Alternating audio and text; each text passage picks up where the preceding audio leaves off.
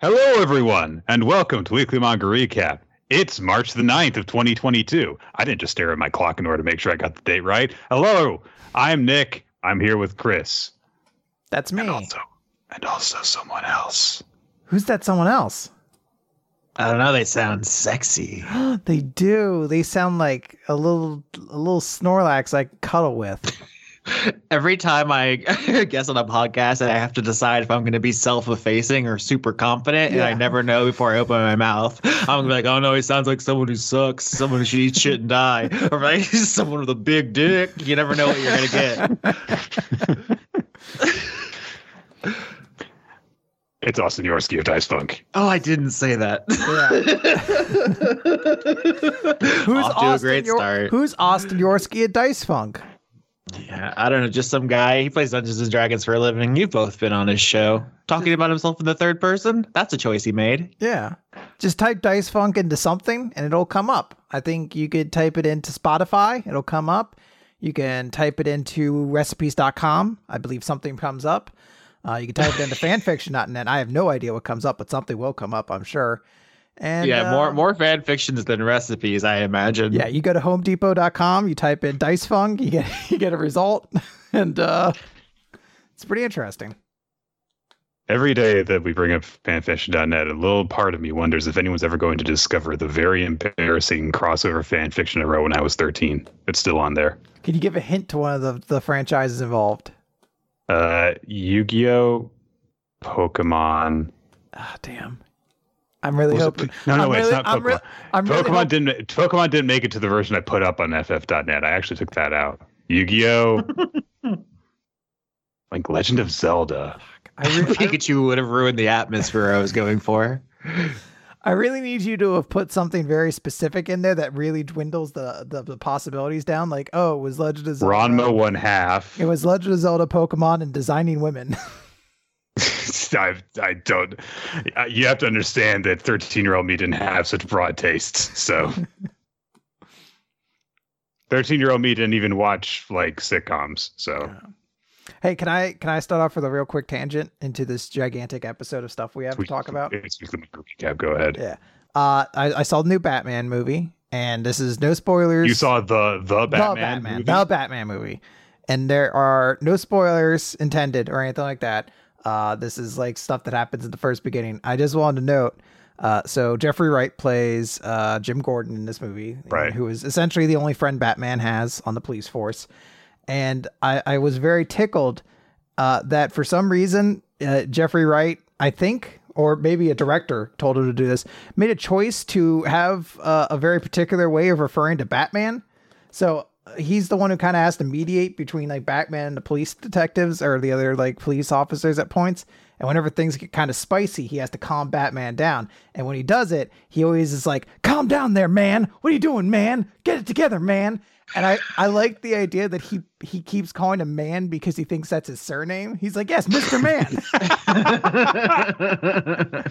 I did notice that. I did see that film, and it's my understanding that some of the acting is strange because it was made during the height of COVID, mm-hmm. and that they like everyone was So like not, pretty. and not everyone's acting opposite each other. Well, yeah, there's like some. It's it's not necessarily that they were all like distant, but it was like like the director wasn't on set and would like ra- you know Ah. radio down and stuff, and so they, it wasn't quite as naturalistic as it would have been Ah. otherwise. I Jeff, feel- Jeff, Jeff, uh, about your use of the word man. Um, You're breaking You know up. Sorry, sorry, man. yeah. I feel like though at one point I'd have to watch the movie again, which I don't know if I'm going to do for a very long time because that's three hours of my life. Uh, Yeah. But if I swear to God, he may have been referring to another police officer in the room, but I swear to God, at one point uh, Jim Gordon refers to Batman as Chief, and I really, I also like the idea he just has a really familial relationship with him. Like, come on, dude, we gotta catch the Joker, broski. Like, let's get out there. Commissioner, what's the problem? Hey, bro, how you doing? Uh, yeah, when we, I watched that with Leon Thomas, Renegade cut on YouTube, and when Mm. it was over, we turned to each other, and I said, uh, "That was terrible. I loved it," and he said, "That was great. I hated it."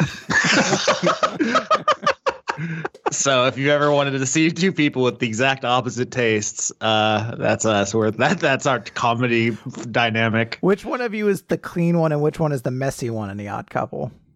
That's the thing. We're both the clean one, I think, but I, I guess I'll give it to him because uh, my situation is very messy because of my partner. So, Wow. um, Cat, I yeah, understand. you know, I- Aoife's perfect. She's an angel. She's never made a mess. She's never drank out of the toilet. Anything you've heard to the con- contrary is slander. Nick, And anyone who would raise such a thing is a horrible person. Nick, we have so much to talk about today. That's why we brought do. Austin on. Yeah. Well, we have one specific thing we were talking about. Um, I need you guys to explain something to me. Okay. What was this manga about? Okay, interesting. so I'll take the lead on this. Uh, we are talking about Kamigawa Neon Destiny, which is a set based Neon on You said- Dynasty. Already off to a bad start. Got the name wrong. what Kamigawa Neon Dynasty. You said You Destiny. said Destiny. Uh, whatever. They're very similar words. I had a stroke. You gotta, you gotta, you gotta give me a break on these things.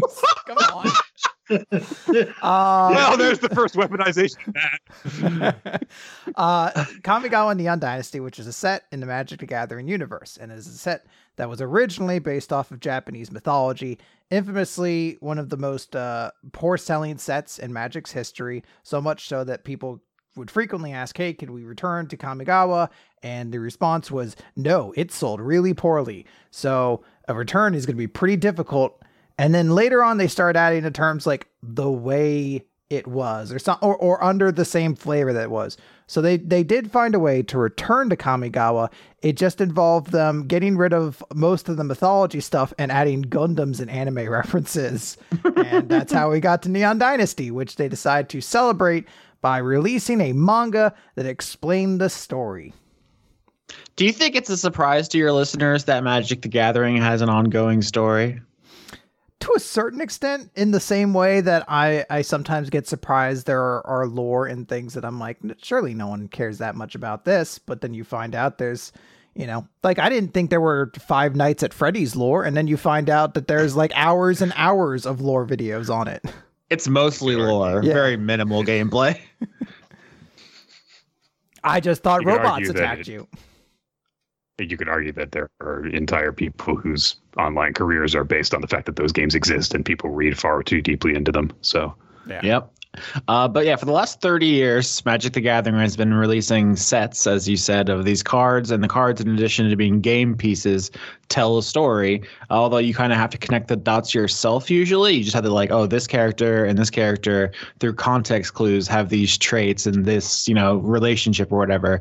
But it's very indirect. This manga that we're talking about today uh, attempts to make a direct story that you can read. They used to release books. No one bought them because who reads? You know, Well- it's all about comics these days. You say that there there there are uh, online stories that they now put on the Wizards website that will try to explain the plot. And now also sometimes they'll release like side ones to be like, "Hey, one of our legendary creatures was a toad with a magic hat. What's that character story?" and they'll explain Yeah. that. It's Um, interesting. They tried to reboot the fiction a number of times. They keep being like, "Oh, we're bringing it back," and except for the Ixalan story, which was really well received. Usually, what happens is uh, people are like, "This sucks," and no one reads it, and it goes away for a while until they try again. Yeah. Uh, so they're still they're still in the process of trying that. Uh, I wanted to especially note it because you can see this the story that we read here essentially is told in five parts that you can find on uh, the Magic website. I think it's mtgstory.com. We'll send it to you there. And an important note is that they credit Akrem, Akemi Dawn Bowman, who I probably butchered, as the author of all that. A gesture they did not do to whoever they commissioned out to write the manga for uh, Kamigawa Neon Dynasty because I don't know who wrote that. No one seems to know. It's yeah, they've had a, a strange history with their uh, editing or with their like, crediting. They they do it really well for the artists on the cards, but there's been a lot of controversy about uh, people not getting the credit they deserve. So Hasbro do better, Wizards do better. Rough. So, Nick, now that you've heard that explanation, did it answer any of your questions about what happened in the Kamigawa Neon Dynasty manga? no, I'm so fascinated to learn how this hit you because I know all these characters. I know why they're doing what they're doing. Uh, this but is bad. So okay, but was it comprehensible? Did it mean anything? no, Okay, good, awesome. that's the main reason it's bad. I want to clarify. I think that this looks pretty nice. It's a little bit weird at points because it's not exactly what I would would call to call what you would think of as like a manga style. It's kind of someone trying to almost imitate what they would think a manga looks like uh, in some places. Uh, and in others, it's like, okay, it looks really cool. There are also some bits of it that are uh, either in color or have a sort of uh, non black and white palette to it. So, like, instead of like, you know, being black, white, and gray, it's like shades of white, green, and gray. And it Mhm. looks kind of cool. Um, I think the designs are bad, but that's not the artist's fault because they're Got 'em. using what, you know, already exists. Uh, but the main character looks stupid. Okay. His hair's dumb. I, I was Uh, just gotta say, my Google foo has uh, given me the name Ryu Kamei as the manga artist. I'll put this in the chat for the spelling, but this is my understanding of who Okay. It is actually should be cre- credited. I was gonna say this. it's not credited on the website anywhere, and I couldn't find any credit on the the wikis or anything like that. So hopefully, Which is this strange because for the main set, they got guest manga artists for the cards, Yeah. uh, including the Fist of the North Star guy and the Metal Gear Solid guy. Yeah, I, I wanted to because Nick just said the main character Kaito uh, sucks and he looks dumb. I want to note he's like a stealthy ninja. However, Magic is now on a big like spree of essentially drawing their uh, having like alt art versions of cards, and the alt art version of Kaito is the one drawn by the fifth Fist of the North Star artist. So in his regular art, he's this leaf little fucking tiny ninja, and then in his art, he's got these gigantic super muscles and like a fucking cudgel in his backhand. It's the fucking wildest difference of the character, and uh, it is the far superior art version. Yeah, I'll post So- this in the in the chat for you, Nick. But th- they, this thing they've been doing recently is g- having ten thousand versions of every card, and I mean it does give you choice of which one you want to have, which is nice. But also it really muddies the aesthetic waters where you're like, is this person ten feet tall or like four foot five? Are they you know left-handed? I don't. Who knows anymore? I will sum up what happens in this manga from what I can remember of it, and also while flipping through the pages of the website. Okay. So uh, there is this ninja kid, and he's friends with the Empress. Emperor. It's a gender neutral title. Okay, okay, and uh, so they're they're childhood buddies, and she gets taken by something. Uh, her, her, her planeswalker spark activated, and she shot. that counts as being taken by something. That is true. Something did take her. And so he fortunately is a planeswalker, which I I I would have got look, I, I knew what that was because I, I am familiar with some MTG stuff. And also any terms I'm unfamiliar with are explained in these quote unquote handy banners that are strewn throughout the first third of the manga in the tiniest fucking crammed together text imaginable in so that they can bring stuff up in the most incoherent bad makes no sense ways and then expect you to just ex- read the lore dump which is not the purpose of having a tie-in story to explain stuff My, just give me the lore document if you're going to do that don't pretend you're telling a story my favorite is that they'll they'll give you those little blurbs and then they'll put a term in it later that they have to then explain later on. So like Kaito is a planeswalker and a futurist. You're like, what the fuck's a planeswalker and a futurist? You're like, well, we'll explain that later. It's the next page. Keep reading. Come on. God. so he can travel between the planes and so he, he years pass and he he's looking for for the emperor his his, his childhood bestie uh and he has a, a robo cat and he's a What? terrible looking Nick? cyber ninja Come on.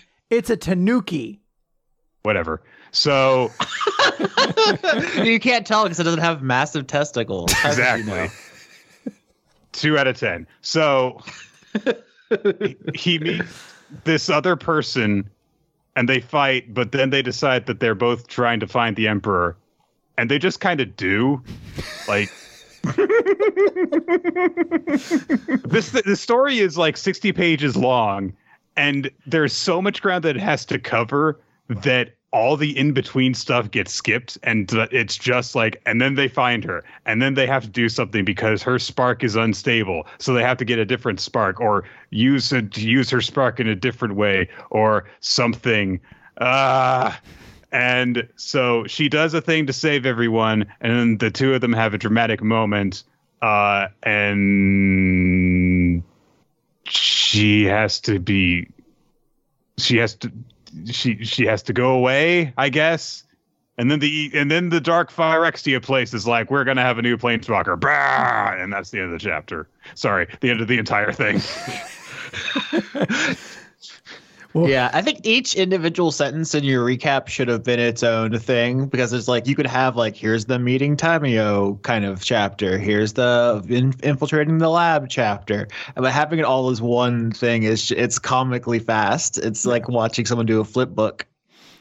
It's comical. Uh, I, I will note this. So you are not wrong. That is pretty much the entire plot of this story.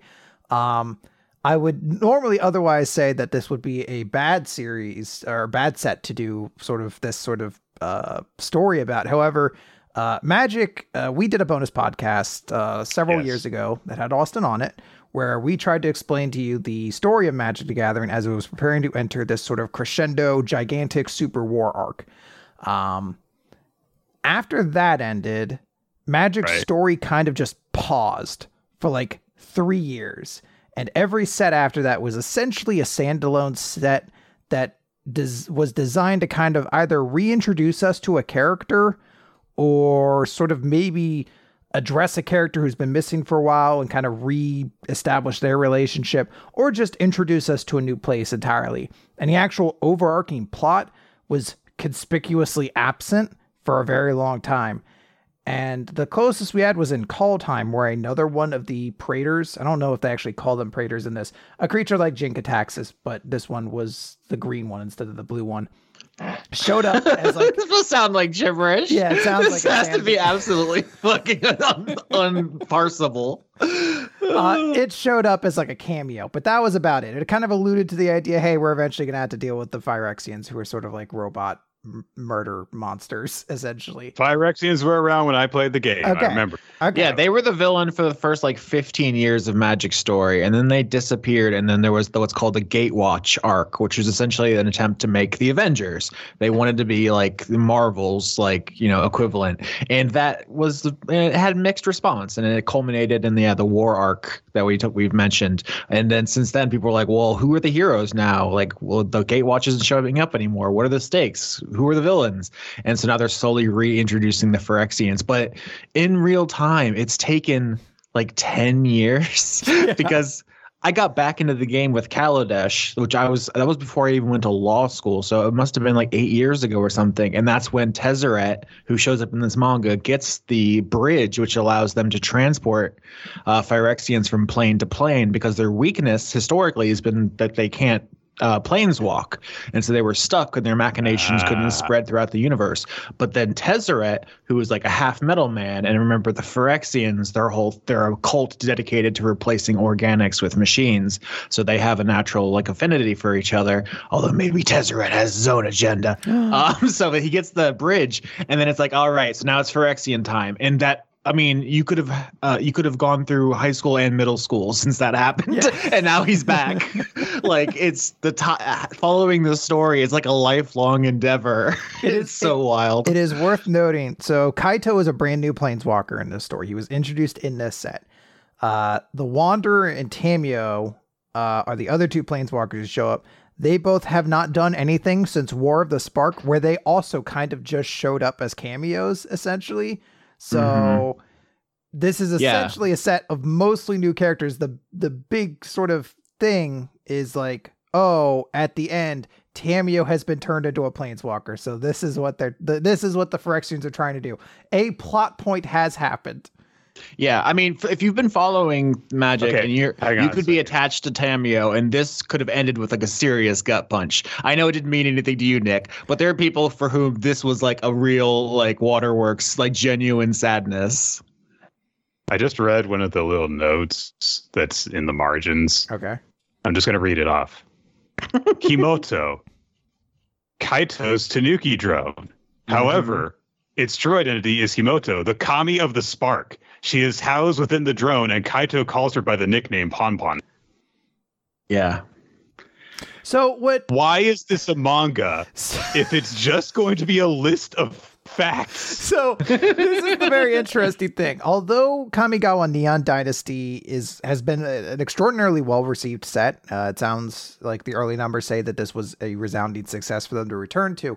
It is trying to build upon some of the lore that exists previously, and this manga does not take time to explain any part of it. It doesn't explain that this is a world where like the spirits and humans kind of live side by side and have different aspects and evolve with each other.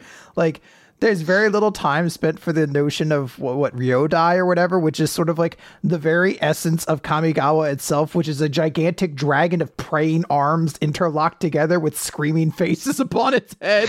like, I feel like that should have been a much bigger deal, but you see it in like one panel and then it, it never shows up again, really.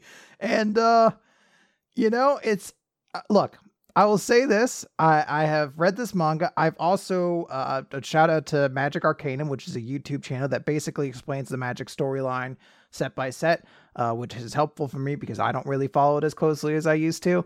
Uh, I watched that video as well, and from what I can gather, this is essentially the story. Uh, Kaito walks from place to place. Uh, a couple people show up. He fights Jin Gitaxias and then it kind of just ends. and there's like they make mention to like seven different factions who don't do anything, and um, dope. It's over. And what's even doper is this is going to happen three more times because they need to introduce the other three Praetors who each need to like steal an item from a plane. Because in Kaldheim, uh, Vorinclex got like the fucking whatever from Esika. This is unfortunately what Magic Story has become. Is they're like, we've gone to a new plane, and it's like, all right, cool. What weird, stupid MacGuffin is there going to be that they need to take? Because that has been Magic Story for like three straight years right now. Yeah, because they got to get all the MacGuffins together to have the actual meaningful uh, arc, I guess. But I mean, you said mentioned Kyodai's art. I've seen the card, and it didn't really sink in that this dragon was made of faces until this manga. So, if nothing else, I, I really did uh, uh, take something from this reading, which is what a weird looking dragon. Yeah, it's like body is literally made up of praying hands. And I was like, that feels like that should be way more notable it's an Elden Ring boss. It's yeah. awesome. um, but yeah, I just looked it up. Also, uh, Jin Gitaxias' last appearance was in 2011.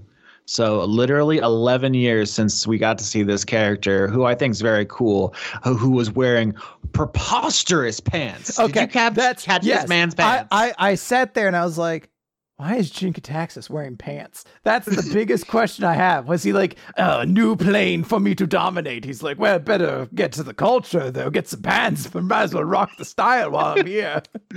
He's just, it's the most bananas choice ever. He's wearing these fucking pants. Uh, and then he gets cut in half. And then I, once again, if you don't know anything about these people, this must have been strange. He's just fine at the end after getting cut in half. Did that register as strange to you, Nick? I didn't really even register it at all. Just guys showed up. They kind of fought. You got to see about one eightieth of a fight scene each time it happened, and then it was over. Yeah, that's right. Out of curiosity, Nick. So planeswalkers are sort of the the key IP piece of the Magic the store the Magic Gathering franchise and they're essentially individual superheroes and they all kind of have their own unique gimmick and like fighting thing that they do. So like chandra is all about fire and and jace is the mind mage who can manipulate memories and things like that. What do you th- uh-huh. believe kaito does based off this series? Infiltrate things? So from what i well he has ninja stars. He conjures ninja stars from his sword, right? I, I believe so, that is meant to be what his special sort of fighting gimmick is. Is he has like a magic sword that can make materials, and that's what he fights with. Uh, but I really found I don't know. He, the main character of this story is Ten Ten. he does hit a couple things though, so I think we had to give him a little bit of credit. Um, now, what do you believe Tamiyo does? Because they do not explain that at all. She just fucking whips out some scrolls no. and does stuff. No, Poor I, uh, I don't know. She got owned. Poor Tamiyo. What- It's it's especially tragic too because her like defining feature is that she's a mother who like takes care of orphans and is just like the only nice person in this stupid universe. And she at the end she gets fucking her legs get melted or some shit. Do you see this in the final Yeah. panel? What is happening with her poor fucking legs? Ugh. They, Maybe Oh, that's Tamiyo. I didn't even realize that was. yes, Tezzeret. Uh, okay, so this is something. I mean, you can finish your point. I just want to say what they've done to Tamiyo is called completion, which in the Phyrexian cult basically Okay. is they've replaced her flesh with metal, and now she's like a right, right, right, right. I, I watched Sonic Saturday. They're roboticizing her. Okay. oh no, is this just Sonic? Oh no! Everything it all Sonic. comes back to Sonic. It really is. Who's the big the cat of Magic the Gathering? I, I it's a Johnny. I don't know why I asked. Probably a bunch of them. it is a Johnny. uh so with that said, Nick, do you feel because we have a lot of manga to talk about today, so I feel like we can't Yes. spend a ton of time just waxing about this 60 page nothing series. do you find yourself interested in this series? I fi- I find myself less interested in the series than before I heard anything about it. Okay. This actively, you had no expectations reading this made you lower. You're like, I hate this now, and I know nothing. Yeah. Okay. Oh man, I, I mean, yeah, I can see how this could be- completely baffling. For me, it was pretty cool though. I, I like to see like at the beginning, especially uh, when they kind of show the art of the old villains, Nicol Bolas, uh, an Eldrazi, and then just a random fairy. that cracked me up so much. It was 'cause great. the two greatest enemies the Gatewatch has ever faced. I don't know, some fucking tutu with flying. I guess. we don't have a third thing. Fuck. Our third thing's the. Phyrexians. We can't introduce them now. Oh my god. Yeah. Um, so the here's the thing. This is a spin-off manga of sorts. There is always a bit of a weird territory whenever it comes to manga that are based on pre-existing properties, uh, especially if they are made specifically to promote something else. Like uh, I remember that there was uh, there was a there was a Metroid manga that was that came out in Japan as a cross promotion with uh, Zero Mission. I want to say, pretty damn good manga actually. Uh, but you know, it goes like into like establishing lore and stuff, and it's has a degree of freedom to it that isn't just and here are is like a summary of the main plot of everything there's always a challenge of like if you want to adapt something else into a manga then you have to also adapt the way that the story is told to an entirely different medium and when that medium is a 60 page illustrated story then there has to be a lot of corners cut because you only have so much room to tell anything I think that maybe the best thing to do would have been to not do the entire apparent arc of this, which I didn't know that was the case. I thought this was be like an introduction to the story, not an entire This set's worth of storylines, basically. So they have cards uh, in Magic. I feel like I have some right here, uh, and I don't have them exactly with me. But they have cards now that they will mark as being "quote unquote" story spotlight cards, and these are supposed to okay, be the yeah, cards. yeah. I think we talked about that in the uh, bonus podcast. Yeah, so like I, I do have a couple here. I'll try to throw them up to the camera and probably mess this up completely. Uh, so you can see like uh, when we were young, right here is one of them, and that's to show the Emperor and Kaito when they were young as a story spotlight. And Anchor to Reality is one which shows uh, the Emperor getting the um, the reality, reality chip, chip. which we didn't even talk about as like an important MacGuffin. yeah. I thought that they stopped trying to rip off the Avengers. well, it's hard to get away from it. It's consumed all of culture. Yeah. Uh, So these these story spotlight cards sort of go throughout the set. They used to number them, now they don't, but it's pretty easy to figure out the story. Tamiyo being completed is the last story spotlight card. It is the end of the set. It is the end, is what we're kind of teasing out to. So this manga literally covers the entire story of Kamigawa Neon Dynasty. It's very funny that you didn't realize it was Tamiyo who had been completed because that's like the gut punch. Like I, I, did, I think I genuinely saw when it was revealed, like people on social media being like actually crying, uh, because this is like a character who's been around for like a long time We have and is someone- like really We, we have someone in our chat right now, Colin, uh, Counsus, which says, honestly, killing Tamiyo just killed what little interest I had in the game. So, yes, it is definitely a character that is my.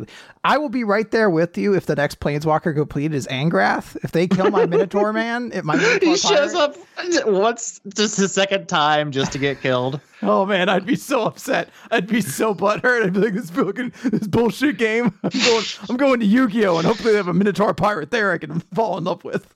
I, I do You hope this, fucker, you killed Chewie. I hope this presages the next couple of arcs, though, that they're just going to be the Praetors showing up in increasingly ridiculous clothes and killing off a main character, or just have fucking Urabrask with a jaunty hat, Oh, Elesh Norn in a pimp coat, just just wiping out I was beloved say, characters. The next the next set is gonna be like noir gangster themed, and I really want one of them to show up in a little suit because they they're just like it's just like Jin-Gitaxias had the pants. I need a little pinstripe suit, and then they just Yes. murk one of your favorite characters and leave. Give Sheoldred a zoot suit. That's all I want. Please. All right. The- I can talk about this forever. You have to stop me. The problem that comes down to for me is the fact that it seems as though this manga wasn't really constructed with the mean with the intent of let's try and get people outside of magic into this story. It was more just like, hey, let's have like a single threaded story that is an adaptation of the story that we already tell in this, and it'll have lots of little fan service bits for people who are already into it. So it sounds like you both were perfectly fine with this whole thing. But again, as someone who has no attachment to any of these characters, this did not make me care about any of them or care about this story. It made the story seem very shallow and bad. So I mean, yeah, it's all shallow. There's only so much you can do in the trading card format. Another plot twist we didn't even talk about the the reveal that the Emperor was the Wanderer was actually a big news to the community because this character showed up before and everyone was like, "Oh, who is this? Who's the Wanderer?" had had no impact considering that I didn't wait years for it. I had to Uh-huh. wait 40 pages. So it's also worth noting it was notable because they're like, oh, it's just like a normal ass person. Because the grand theory to the entire Magic the Community, uh, Magic the Gathering community was that it was going to be the Eldritch Bean who said it was locked in the moon, but it wasn't actually, and was secretly uh, masquerading as a planeswalker the entire time. And a lot of people Em- are like, oh, it's just, it's just a person. The Wanderer is Emrakul theory. It was just bad. We saw her go to jail. She's in the moon. What are you talking about? Oh, right, but she controlled Tamiyo to put her in the moon. She wants to be there. Who knows what machinations she could do from there. Oh my god! They just locked her away because people were tired of Eldrazi. that is true. Uh, I will say this: uh, uh, this manga was not particularly good, but I don't think the story for this set was particularly good either. Kaito isn't a very interesting lead. Uh, he's also a blue black planeswalker who acts the most red I've ever seen a planeswalker act in my life. Everything he does is burst into rooms and attack people. He's the worst ninja. Um, and I think Yeah. he's Naruto, though. That's the point. Um, but I, I, do appreciate them creating this thing. I, I, like if, if they're going to to continue to basically co-opt cultures to create the sets for their you know trading card game that they sell for a lot of profits. It'd be nice if they put that forward. And I, I do like the idea of them paying Japanese artists and and you know hopefully Japanese storytellers to help them actually create this set and and do some cool stuff with that. I think that's you know a, a good way to at least start trying to do some some cool things. Oh man, I read a lot of chapters for you too. I read We've so got much a lot manga. to get through. Yeah. So I think that if we're done with the magic manga, Oh, we'll, we'll bring it up. We'll pepper it through some episodes, through some, some chapters. This One Piece fight reminds me a lot of the War of the Spark. ah, So, uh, to give you a little hint, I'm so Undead summoning Unluck, sickness. Undead Unluck is kind of like the Throne of Eldraine of manga. My Hero Academia, chapter number 346. Super hyper unfair broken stage. Um, it's a weird title, but It Okay. does it does describe what the chapter is about, though. It is about an uh, super hyper It's- unfair broken stage. it is absolutely correct. Uh, apparently, by the way, uh, Nejire's got a new haircut, so uh, a time skip must have happened because a female character got a new haircut. I think Mirko's got a new haircut too, for that matter. Yeah, I Her think they both. shorter. I think they both just shortened their hair slightly. And uh, a couple months have passed. Time for a new hairstyle. ladies, am I right, Nick? That's well, that's just that's more just I wouldn't even say lady. I would just say it's like manga because that's how you demonstrate a time skip has happened. I mean, it's All worth noting- have different hair. I was gonna say it's worth noting the only characters we see with different hair to female characters. Edgeshot or whatever his stupid name is was like, no, I got to keep this ninety degree fucking arc to my hair. This is fine. My hair stays the same no matter what happens to me. So My hair Uh, academia. God damn it. It's Bakugo's group. Deku was supposed to be there. They're here to try and beat up Shigaraki slash second all for one. Uh, and they are in this giant floating sky arena that also has the UA building in it. Uh, and Shigaraki looks around and is like, Oh, I'm floating in the sky. Okay, I'll just disintegrate the entire island. He tries to do disintegrate it, and uh, it stops because uh, a tile bursts up from the ground the, when he tries to disintegrate and just launches him into the air. And then it disintegrates and it knocks him into an electromagnetic barrier that's hovering over all of them. They're in a giant floating barrier covered dome with individual parts to transform and launch and stuff so that he can't disintegrate his way out. Yay! Yeah. Um, and basically after that, we just kind of like go to to show like this is how much that this is all, all the prep work that Batman's been doing in order to fight Doomsday Superman. Uh, and Can I note something real quick? A question, query. Has Best Hmm. Genus always had a, a buckle on his belt that just says BJ on it, right over his face, like right where his mouth would be? Is that something- probably I feel like I've never noticed it before, and I'm so immature. I was like, I had to have laughed at this before, right? He has a buck belt buckle that just says BJ right over his mouth. Hang on Best Jeanist images images. I think the, the Research live buckle on might air. be new. It's new. All I think the buckle might be new. I think it, yeah, I think it was just a regular belt carry on. before. All right. That's how you know Look, that we're, this- getting, this- we're getting to the climax of the story. That's it's BJ right. time. But we're just gonna have to unload everything right now so that we can get past it. And uh, okay, so a lot of different heroes and students are all working together to power the giant floating fortress thing. That's what Yaoyorozu is doing. Hooray! Yaoyorozu is in the story. Yep. Hatsume gets a big shining moment too because she designed the whole thing. Yay! She got she gets more moments. We thought that she had had her last important moment. No, she designed the giant floating fortress prison thing. Guess what Kaminari is doing? He's a battery. Yep. Yay. All these characters are stars, Nick, just like uh, Monoma was two weeks ago, or whatever. That's right, Monoma. Your moment has come. You're going to pull all the strings. You're going to b- decide who goes where, transport the heroes and villains place to place. Kaminari, you're the star. You're a giant double A. There you go. There are no small parts, only small players. So Are you saying it Uh, wasn't cool when I was the tree in my sixth grade play of uh, uh, Jesus of Nazareth? Which is I didn't weird say that. because I don't think there are any cactuses out there. Now, you seem under enthused with the whole everyone working together to defeat the villain plan. Would you be enthusiastic if like they all set up this elaborate plan to defeat the villain and then Best Jeanist just killed him just like with a lucky hit? and it was like, oh shit, I guess we went through all that trouble for nothing. We win. that would be pretty awesome. I feel like would that be a good shocking swerve? That's how I'd be more. I'd be more in favor of it if it were just all for one because we've grown very tired of all for one in the past few months. Shigaraki's a much better character, so I just think it'd be very funny Um, to build up this huge cast of characters with their own unique abilities and that can, you know, synchronize in interesting ways, and then just be like, "Oh no, I just shot him with a gun. He's dead." it's, it's over. check out my quirk, everyone. Being American.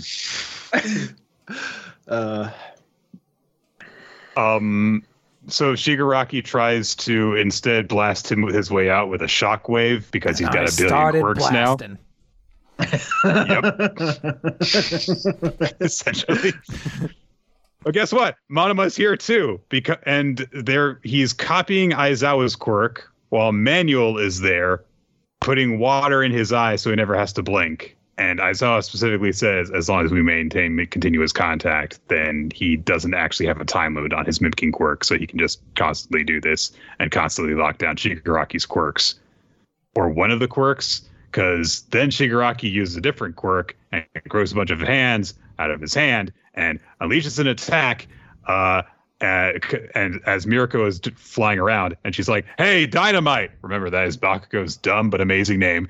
Got any intel on what that is? And Bakugo's like, "I don't know." Uh, and then a bunch of hands explode outward and surround Mirko. Oh no, is she gonna die? Maybe. Maybe. it's kind of hard to tell at this point. So I mean, she definitely loses what looks like an arm. Well, I guess that's the arm that she already she lost. lost that arm already. It's Okay. fine. That's how it works. If you, it doesn't bother you the second time. Uh, Awesome. I like. I do. I, I do like the effect of all the hands, though. I, I know I said this already, but I'm extreme Elden Ring vibes. Like half the bosses in that game have a hundred hands.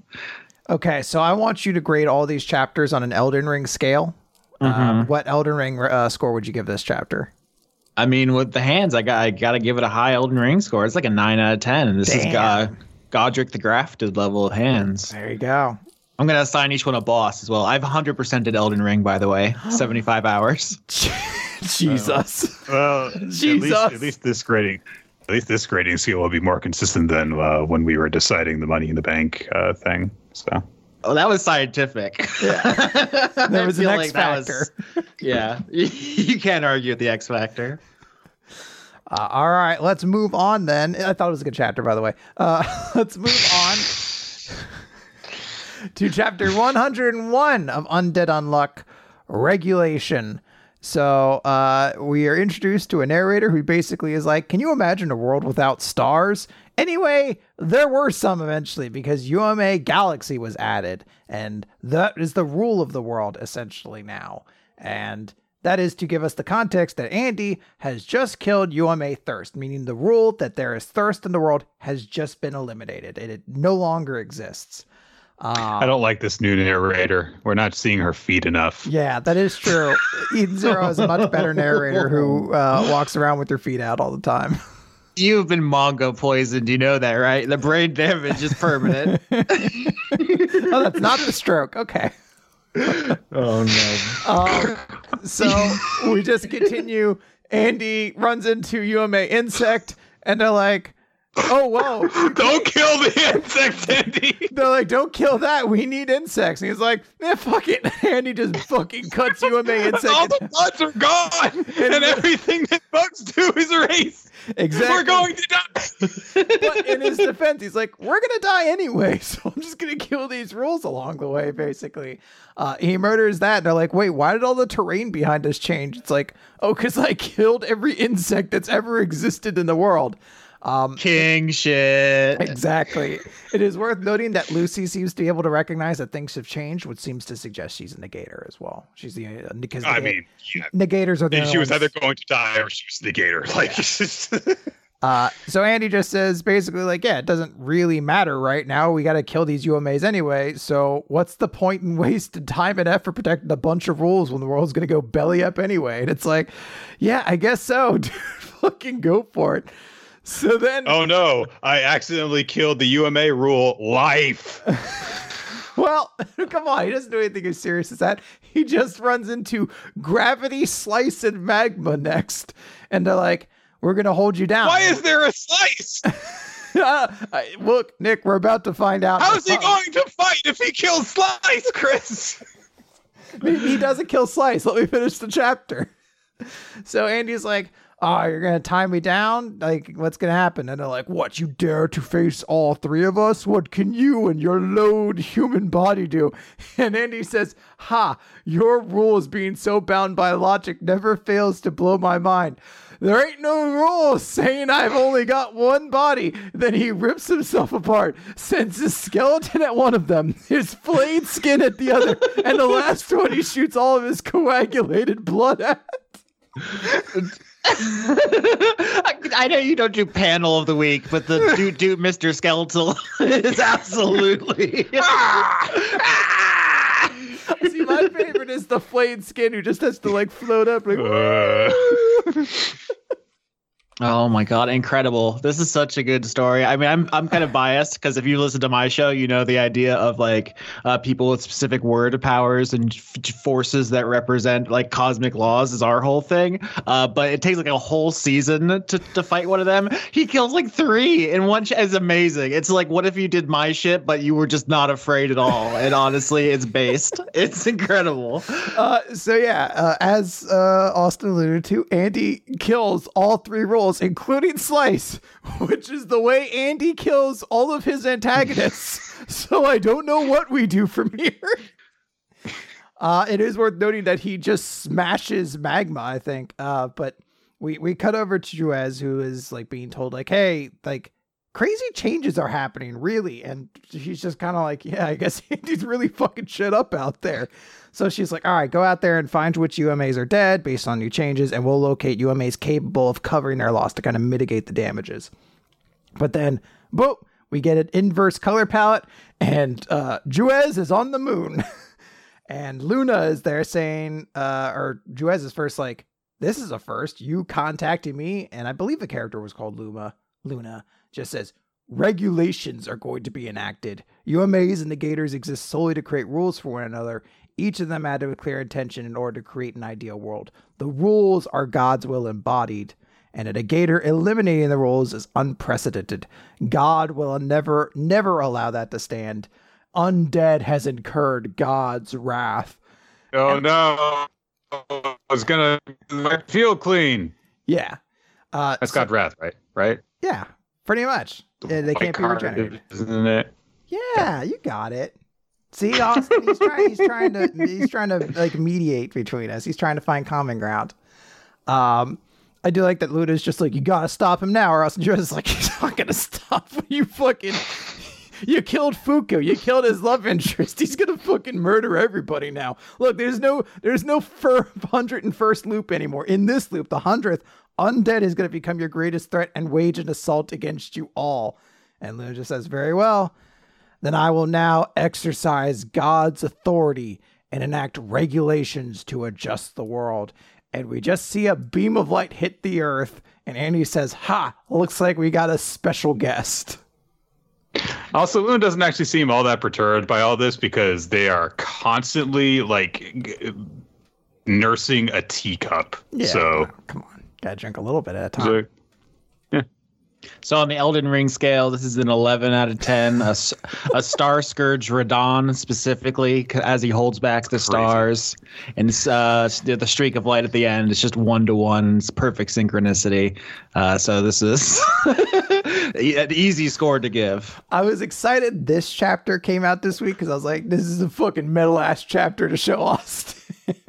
this is ballistic. Like, I, Yeah. I feel like if this were like the first ever chapter of Undead Unluck that I read, I'd be like, what is happening? I think I need to read more. I, I I'm gonna say this now. The moment of Andy ripping himself into thirds to kill all three UMAs at once is the fucking most awesome moment. Like this has to be at the end of the year for whatever award we can give it. Coolest manga, like coolest panel, whatever it needs to be. This moment fucking rolled. Honestly, I'm, I'm, I- I'm a little jealous that I haven't been so bold in my storytelling. I imagine when like death showed up on my show, I should just let you kick the shit out of it, Chris. just rip yourself in half and beat its ass instead of spending 30 episodes talking about philosophy. I'll come back on Dice Funk at some point and I'll just start killing. I'll just start fucking things up that you introduce. Yeah, but like, yeah, uh, we're in undead unluck mode now, bitches. Undead Unluck if, as a D&D campaign would essentially mean the story gets scrapped and the DM has to come up with a new campaign like every two sessions essentially. So I'm gonna kill UMA dice. then what are you gonna oh, do? Oh, shit. okay, yeah, bonkers chapter. Kaiju number eight, chapter 57. Last time Hoshina decided to make a deal with Kaiju number 10 to have it be weaponized in order for Kaiju number 10 to tell them all about Kaiju number nine. We see some random fuckers just talking about a meeting that's going to happen. Anyway, moving on. Hey, more people are talking about stuff. While uh, Kafka and Kikoru are training with the division, with the first division, uh, Kafka thinks to himself that he hasn't gotten a chance to apologize for hiding his secret from Vice Captain Hoshina when they learned that uh, he's headed there for a conference. Uh, Narumi is off somewhere as well, and the uh, vice captain uh, says, "Oh, that sucks," because the first and third divisions both claim Tokyo as their main turf, inviting constant comparisons between the two of them. This leads to a sizable amount of territorial bickering and headbutting. Essentially, they get along like cats and dogs. And we see that Narumi and a bunch of first division goons have gone to meet up with Hoshina and uh, his third division. And uh, Narumi is really, really pissed off and has a cig- candy cigar. I guess I don't, I don't know exactly what that is, but it's striped. Uh, and he's I like just I think it's a. It's not a blunt, but it kind of almost looks like a blunt.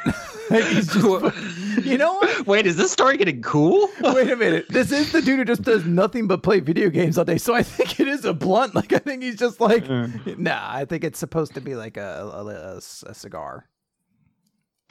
If he's if it is a blunt, he, he clearly hasn't been actually smoking it because he's very not calm right now. Yeah, he's not. So uh he's really, really pissed off at Hoshina, and Hoshina kind of makes all of these very calm, smiley faced, backhanded remarks towards him. Uh and they apparently have a rivalry that goes back to the academy, which Narumi is really, really, really pissed off about because he's like, Oh well, you know, I'm so much better than you. And Hoshina's like, Well, I beat you in the miniaturized you know, the miniature kaiju combat category. He's like, "Oh, fuck you! How dare you!"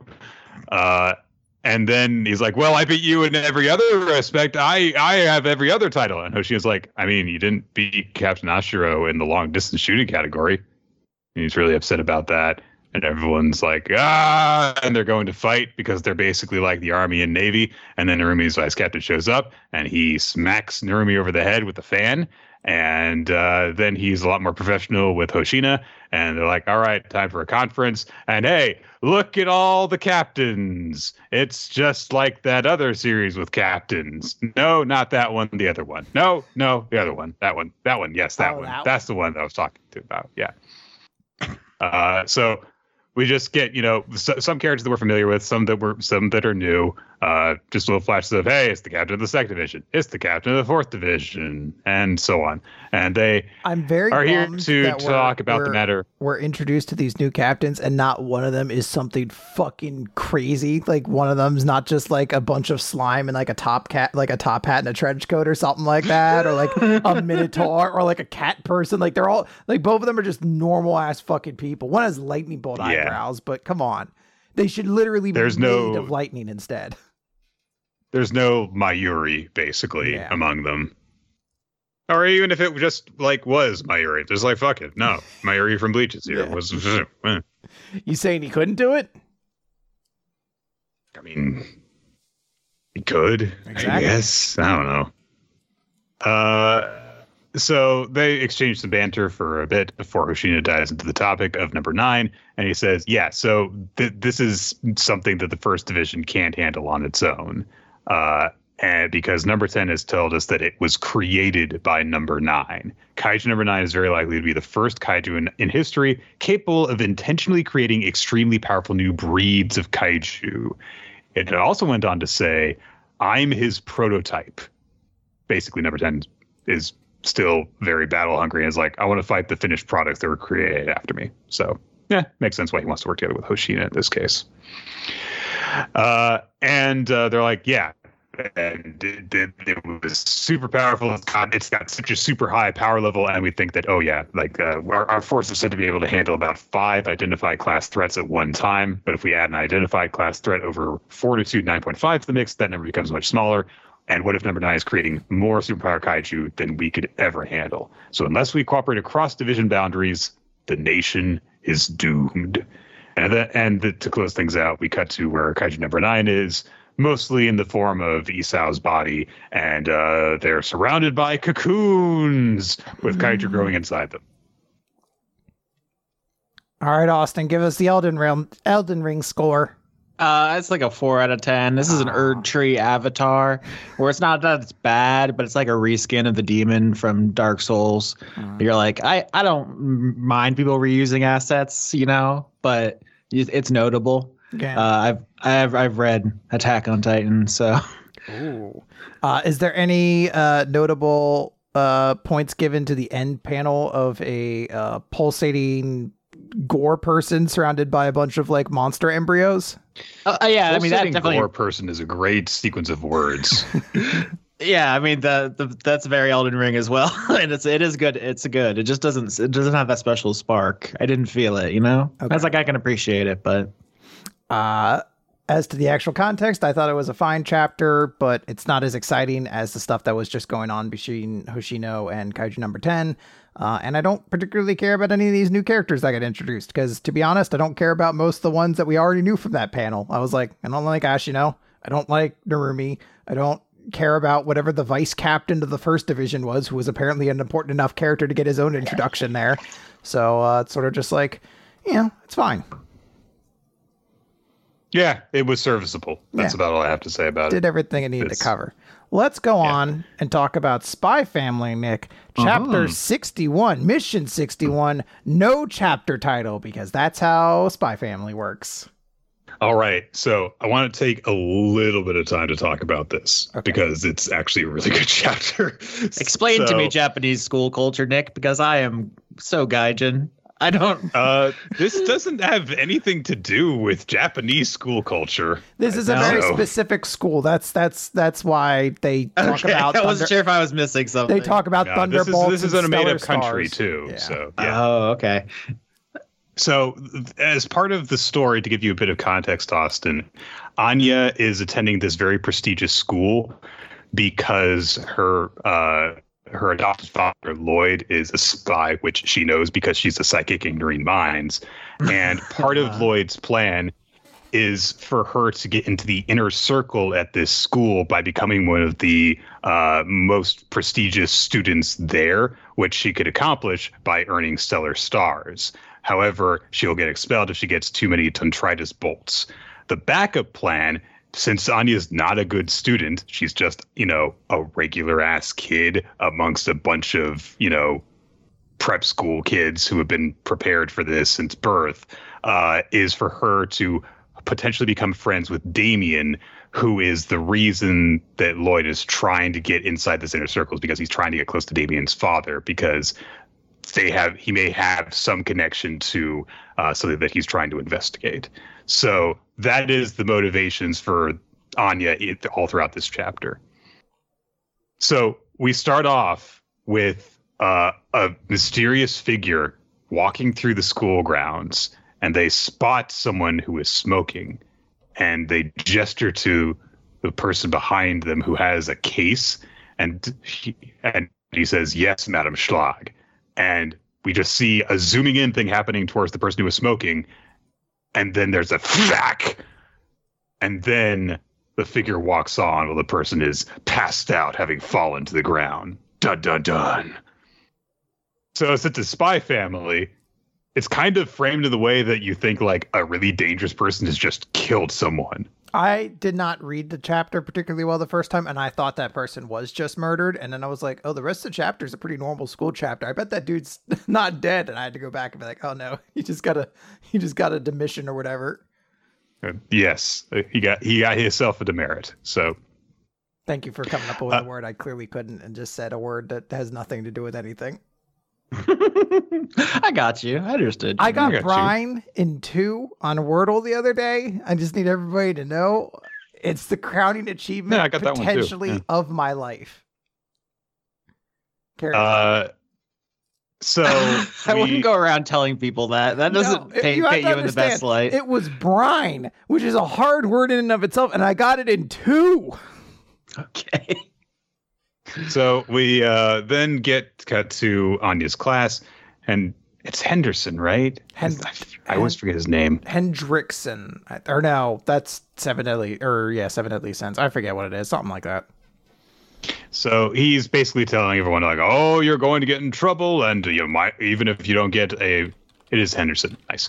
So uh, if you have minor infractions, it could all add up to a tonitrus bolt, a demerit in the system. Are we clear? And he's like looking directly at Anya, who's like, "Why is he looking at me?" Wow. Uh, and uh, then we see, you know, just like a bit of a reestablishment of Anya's kind of rivalry with Damien, uh, where he keeps on mocking her and stuff, saying like, "Hey, I bet you're going to be the first student in our class who gets expelled for getting eight bolts." And Anya starts to think like, "I'm going to hit him," but instead Becky's like, "I'm going to hit you with Master Yor's knockout punch," because she's been training with Yor to be a fight, a strong fighter. So, yes. Um, there's some stuff between that goes on between I and Becky and Damien and his friends. But the longer things get uh, go, keep going, they're like, "Hey, if if you if any of us ever gets a tonitrus bolt, then all three of us are gonna run through the school in our underpants." And Damien's like, "What? What? Shut up! What Why are you are we- doing? Why are why, why are we promising this, What advantage guys? We we have? gain nothing here." Uh, but then a student from another class runs in. They look like they're 30. Like, what, what is with this kid's face. but uh, he warns them all that something terrible is happening. Oh my gosh, Madam Schlag is on the way. And we cut to Madam Schlag, and it turns out she's just a really strict older teacher who is really, really enthusiastic about giving out tonitrus bolts. And she pins them to kids' foreheads, which seems like it should not be allowed. That doesn't seem like something you can get away with. But then again, private schools, corporal punishment, uh, I guess they get away with more. So, um, she runs into Henderson, uh, who they clearly had history with. She says like, "Oh, you've been too soft on everyone." Then we cut back to the students who ran away from her, saying, "Oh yes, Mistress Donna Schlag of the disciplinary committee. They say the students of Eden Academy live in constant fear of her severity. She rains tonitrus bolts down on any student for any infraction, no matter how minor. She has single-handedly expelled over a hundred students, and wherever she steps, not so much as a blade of grass will ever grow there again." Nice. It's pretty metal. See, Uh, I although I didn't have the wants to full context, I assumed this is based on something in Japanese schools where like they have a demerit system and some people go mad with power and just start expelling students because they're little freaks. Uh, It I seems mean, more like just a s- like a school life kind of setup. I think it's maybe than like maybe a private school. I don't know what private schools in Japan are particularly like, but I assume it's probably closer to that. Because I, we don't, I've never experienced anything like this. I, I, I have heard of demerits, but I, I've, that's not a thing any school I've ever gone to. I mean, in my school, they just it's just like in the Seventh Tower. Jesus enough. It's just like in the seventh tower where Shadow Master Sushin would, uh, just to fuck with Tal, would give him demerits, which uh, were bracelets that you had to wear on your wrist, and it would show shame because the bracelets would clang around in your arm the more that you had. Haven't you guys ever read the Seventh Tower? No, but you know that does sound like you risk running the the students turning that into like a status symbol where it's really cool to have a lot of bracelets. no. Well, all the all of the uh, people who live in the tower are, are giant lamos, basically. so not, no one, no one. There were no cool uh, chosen, basically. Um, Bummer. Oh. sorry, I I've read those books like fifty times. I really liked them. Sorry. So Is there? Can you help meet me in the middle? Is there an allegory to like Muppet Babies you could compare it to that I might know? okay, imagine if the nanny and Muppet Babies was just. hmm And what's Gonzo doing? Because he's the only character I care Gonzo about. He's the only the character that matters. Oh, this is a Gonzo Garth the one Nix earning the demerits, series. presumably. He's too extreme. Damn. Anyway, apparently this woman not only like is very enthusiastic of punishing misdeeds, she like actively seeks it out and she's like, I'm going to just punish these kids because, you know, her life is very fulfilling, I guess. Uh, so she lines Anya's class up and demands that they get ready for a bag inspection. So the first kid she pulls in is like, "What's this? Oh, it's a snack for my dorm. Did you think you were allowed to bring this on par- onto campus? No, I didn't. I'm sorry." And so she pins a freaking tonitrus bolt to his head. Yay. Um, and uh, yeah, so she just getting the punishments get even more get more and more ridiculous until it reaches a point where she looks through a kid's bag and it's just normal school stuff, and then she's like, "Where's your handkerchief?" I I don't have one. Tonitrus. And they're like, "Why?" Because there was once a student here at Eden Academy, an honor student who was once a boy from Imperial Scholar, But then he forgot to bring his handkerchief to school one day. So he wiped his hands on his pants, and people mocked him for messing up his pants because it looked like he peed himself. And then he became a delinquent. Are they setting up pee Pants to come back as like a villain? Maybe. They they are. Which would be just like Spy Family to do, just like bring back this this dark pee pants troublemaker as a as like a new like criminal or something.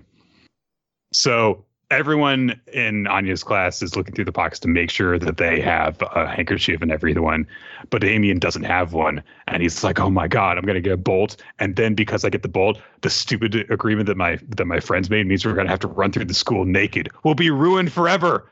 Uh, so he tries to pawn a handkerchief off of his friend, but uh, he decides that that would not look good too because people would see him like breaking the rules that way. So he's like, "What do I do? What do I do? What do I do?" Uh, and then he thinks I can never face my father again if I get in this kind of trouble.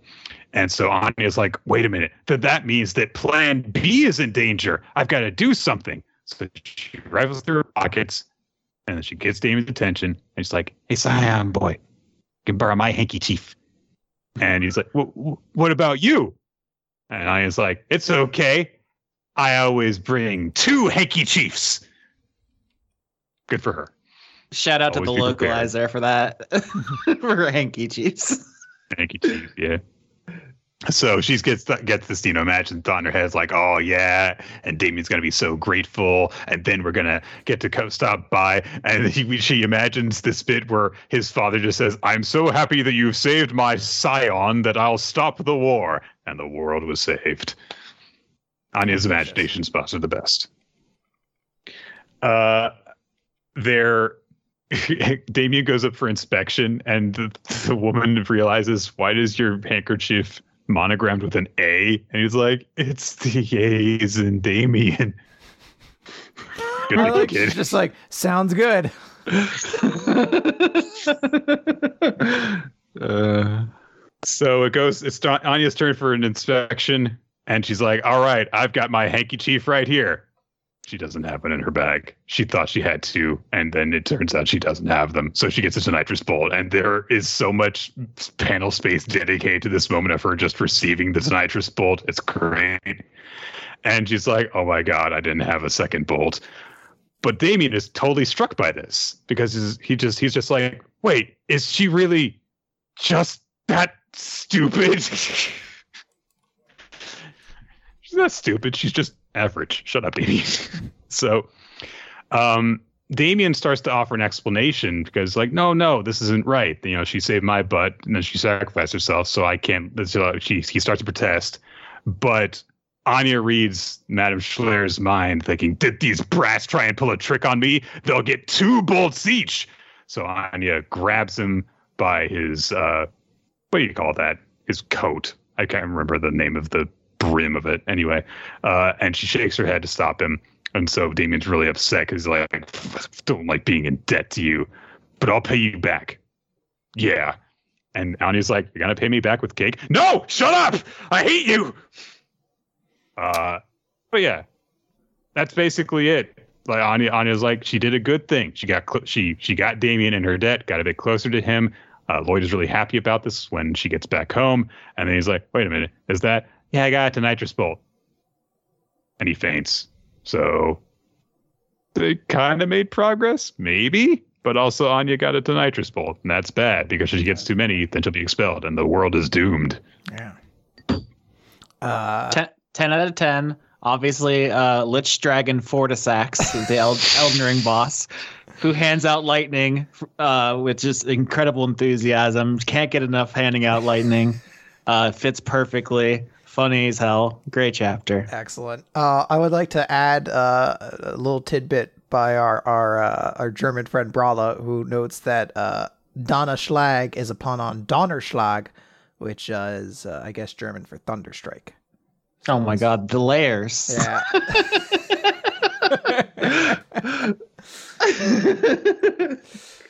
All right. Nick, let's talk about World Trigger, chapter 220. I am so excited to talk about this. I, actually, Nick, I don't want you to say anything. Austin, you read this chapter. What happened?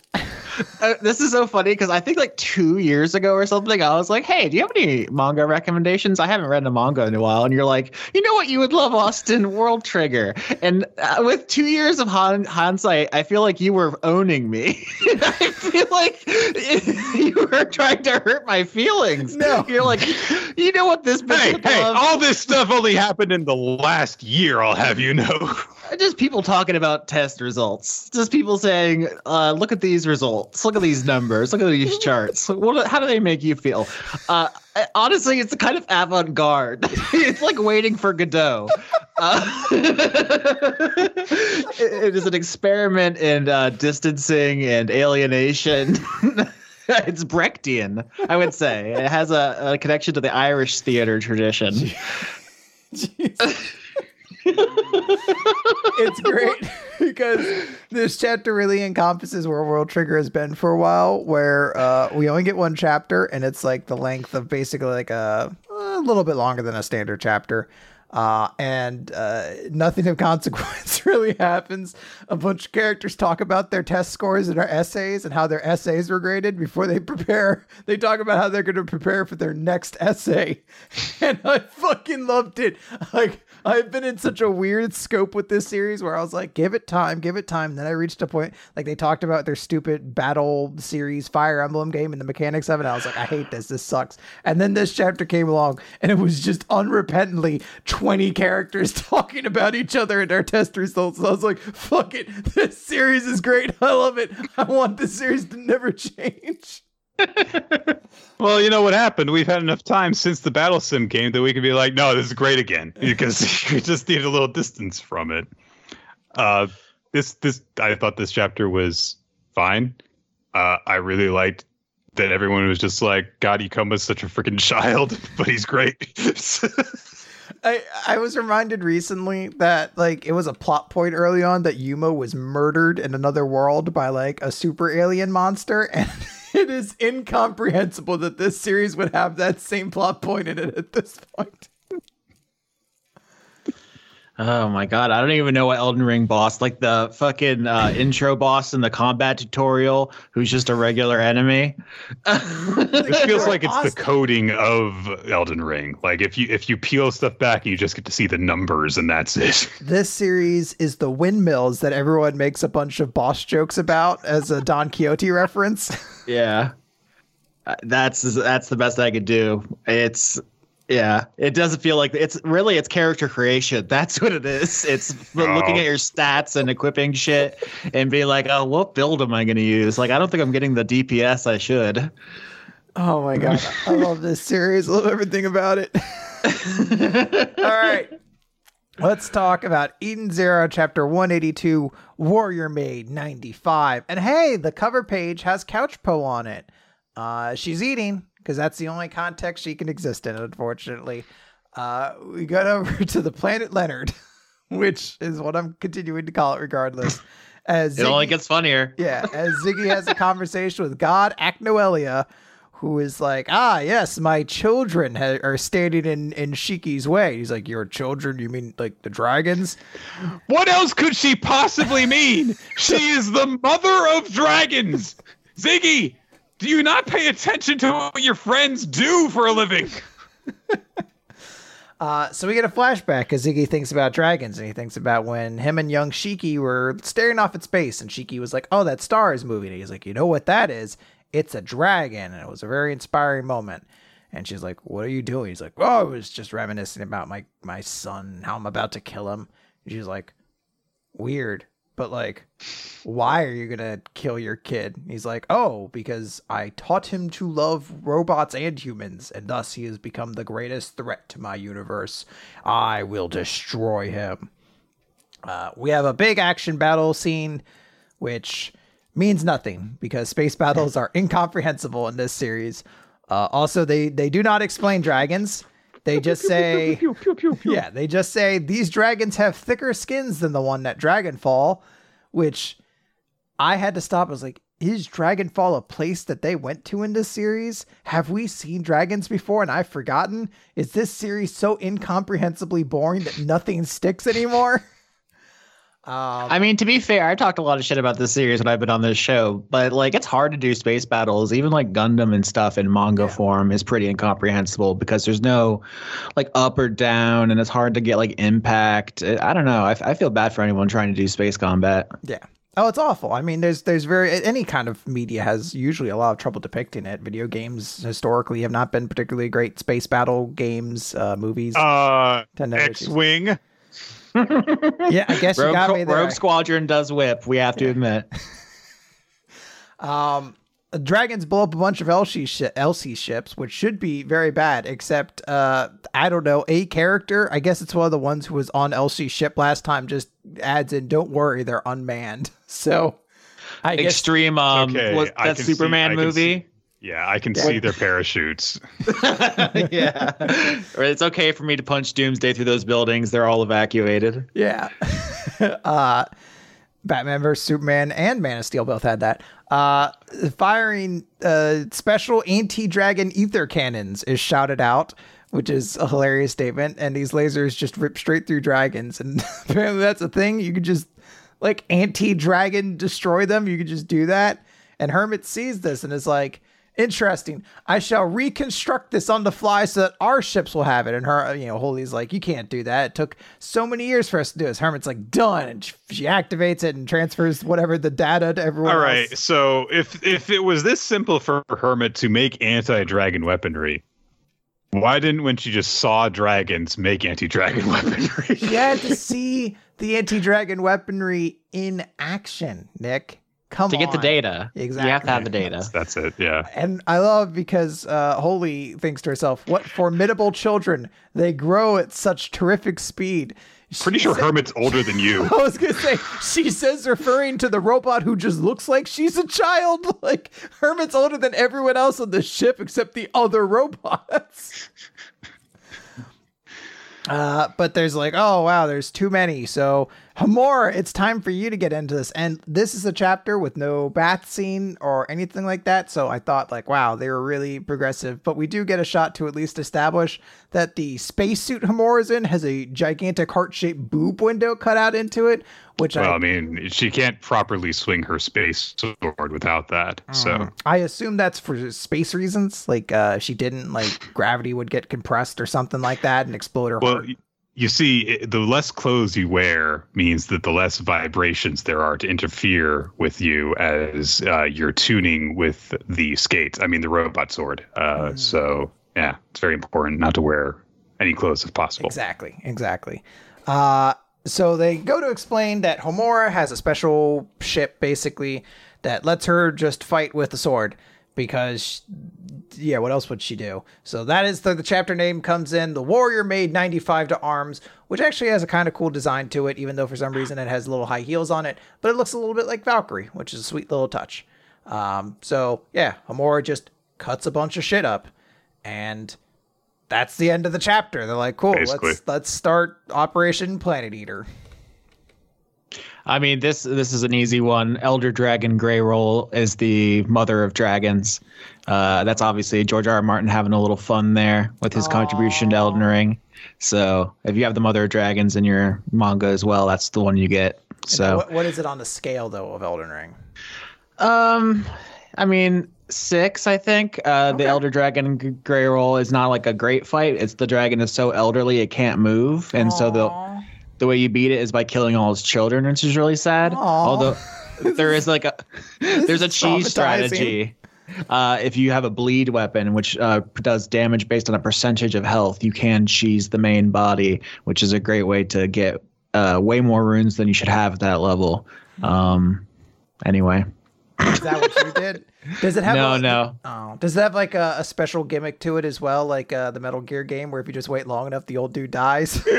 Not that I'm aware. No, I, so I, I played it uh, like on launch before a lot any like secrets have been found. Like I'm learning things now that other people have gotten into the game. So I'm sure more stuff like that's gonna come out. I bet there's a boss who has a stupid like trick like that. there you go. All right. Let's talk about Akane Banashi, shall we? Let's Chapter do it. Chap story four. Who is that? Uh, last time we saw Akane give her first public performance. It went off really well. We now are introduced to the Rakugoka who was late, requiring her performance to begin with. Uh, and he shows up just as Akane is finishing her performance. The audience is very, very pleased and is applauding her and stuff. She meets up with uh, Giruka, who uh, gives her some water, and uh, and she's really satisfied, even though she's tired afterwards. And uh, then she says, like, "Hey, do you think the cafe owner will let me perform another story?" he's like, "No, calm down." Uh, but then at that moment, Akane is glomped basically by the Rakugoka that we met outside, and uh, he's just really enthusiastic. He's like, "Oh my god, that was a great performance! Are you are you? Wow, you're younger than me, right? That's shocking. I uh, I love all the stuff that you were able to do in that story. Uh, where do you usually perform?" And Akane uh, reacts to this person invading her personal space by headbutting him. Good for her. So, uh, so the guy apologizes and he's like, "I'm sorry. I just I just get really carried away whenever I meet a, this an amazing new Rakugoka." And uh, he starts carrying on again about her performance, and he's like, "Oh, but you know, you had to take the stage in order to keep it warm for me, so I really owe you. So I know I'll let you watch my performance for free. Just consider it a lesson for just for you." And it kind of is like, "Who the fuck are you? What the hell is this arrogant bullshit that you're talking to me about?" But Girka assures her, no, no, you're actually gonna wanna see this because this guy is amazing. He he became a second rank Rakugoka after only his second year of apprenticeship at 19 years old, and he's really making a big splash right now. So you should see what he does. He might be obnoxious, but his Rakugo has an allure to it. And so the man takes the stage and uh, he starts to tell his story. And as he gets into it, as he gets into the story, The Lesson Master, uh, it is a story in which a man who has no looks or money wants to get lucky with the ladies. So he goes for singing lessons from a teacher in a humorous tale. Uh, and but the thing that really stands out about it is when the performer performs as the woman in the story. Uh, he sounds very sweet and seductive, and when he sings in her voice, it's very angelic and amazing. Uh, but then he sings in the role of the guy who's gone to her for less. And there's this amazing expression that he makes, which has already been turned into an icon on our Discord server because it is a wonderful face. Uh, and it really sells just how how terrible the singing is. It gets a big laugh out of the audience. And Yurika says to Akane, "Yeah, it's it's it's amazing how good he is. It's infuriating, and his talent lies in his gift of seduction, which seems to be further pushing the the idea that the different Rakugoka than the series that we meet are going to have their very specific specialties, which helps them to stand out from each other. And he explains that because the guy is so good at acting out seductive characters, when he throws in a totally different character, it makes them the, the contrast makes them seem even sillier and gets a big reaction out of people.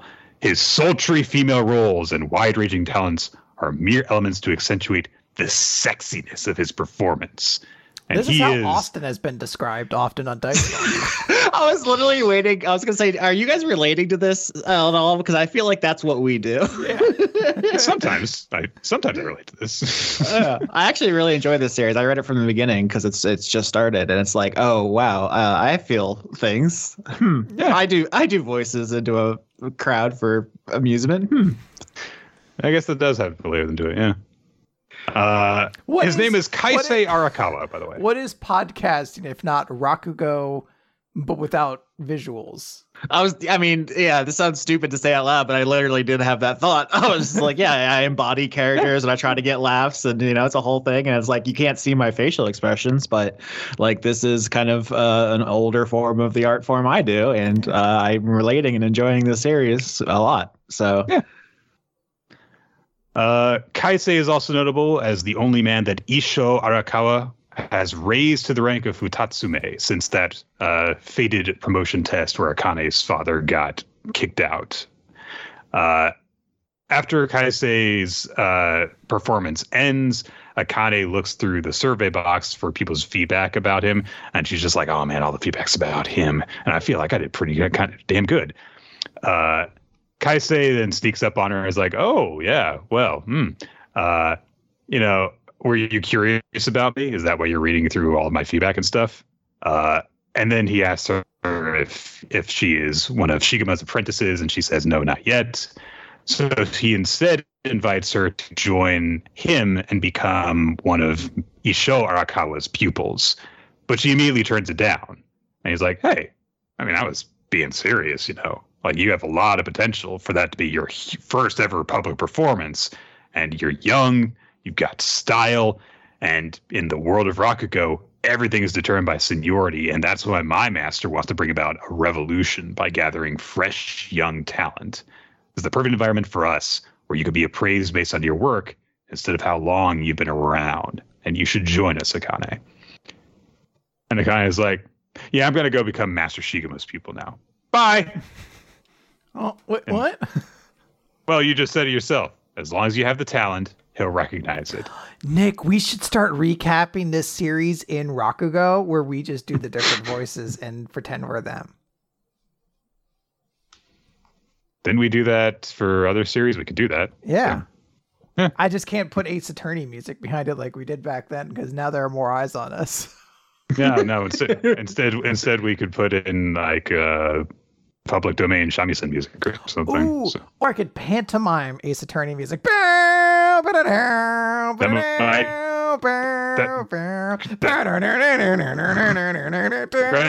Okay. Chris, Okay. I'll that might be distracting. also, it's too perfect. You're going to get us banned anyway. An audio nightmare. Uh, this is obviously 10 out of 10 mimic tier. Uh, the boss who's made out of a fluid, which uh, le- allows them to take on the appearance of your character. They're a shapeshifter. They can take on any character. Like Uh, Dark Link.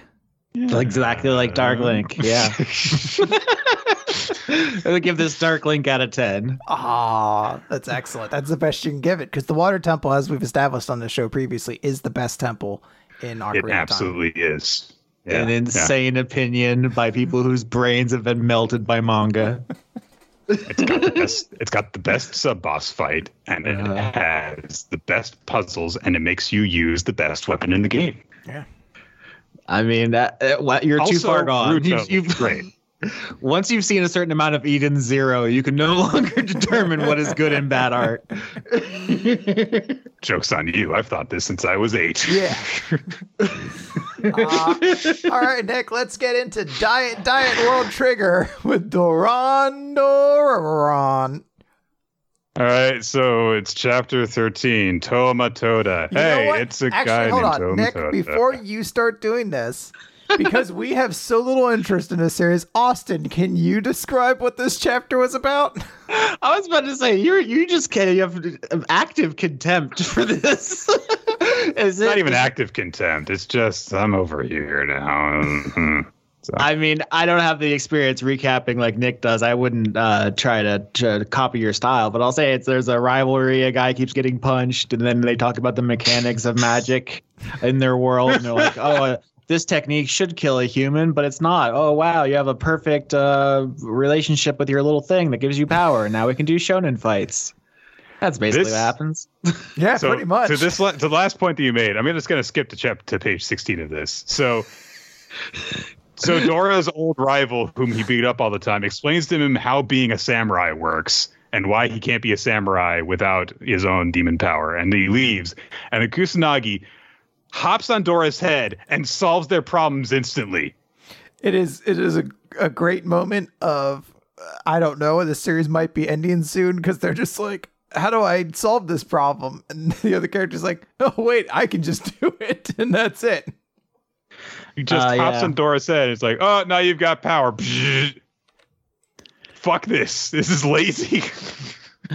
Th- There are a couple of bosses in Elden Ring which are kind of this. Uh, so you can have your pick. I'll say Godskin Duo, which is uh, one of them is no is no problem to fight, but they make you fight two of them at once, and it makes the fight infinitely harder in the Ornstein and Smough tradition. Uh, and that's kind of what this is. It's like, oh, you're one character, that's nothing. Oh no, two characters together. what So Did I don't know. I this just seems like a normal shonen story to me. Maybe I, I haven't uh, been uh, like sanded down the no, way I, I, you no you, that, well, that, that is the thing this seems like a normal shonen story and that's what it is it is it is it is the you know cafeteria food of shonen stories. It is it is technically edible. it is safe for consumption. There is no nutrition in it. It will Okay. not be grown anyway. So there are kids out there who are growing up with it who will remember it fondly. Yeah, before it gets Yes. canceled in six pages or chapters, whatever. Damn. Uh, just on the note of your thing, did you ever see the one tweet that was like going up to a heterosexual couple, being like, "Which one to use the Ornstein and which one to use the smell?" yeah, that's basically the way it is. Every every one of these Souls games has a fight where it's just like, oh god, it's this couple. They're gonna try to come up to me and tell me that they admired me from across the bar and try to take me home with swords. Nick, A little bit lost now. let's talk about Earthchild Chapter Three. so this we wasn't in the meet. list. This wasn't in the list of uh, things you sent me because Oh. I was like, should I read this? And then, but it wasn't in the list, so thought I, didn't did read put- this I- one. I, thought I did put that in there. Oh no, Ah. I didn't. I'm dumb. I'm sorry. okay, I'll read We it while, shall while you're recapping. we shall meet at the Lagrange point. Ba-dum, bum, bum, Yeah, bum, ZZ Top, activate. ba-dum, bum. Now, I'm just gonna think about that song while I go through this. Mhm. All right, I feel better. Please accompany us to Waste's Japan branch to identify Kareri Sawada. Those are the exact words that this chapter opens with.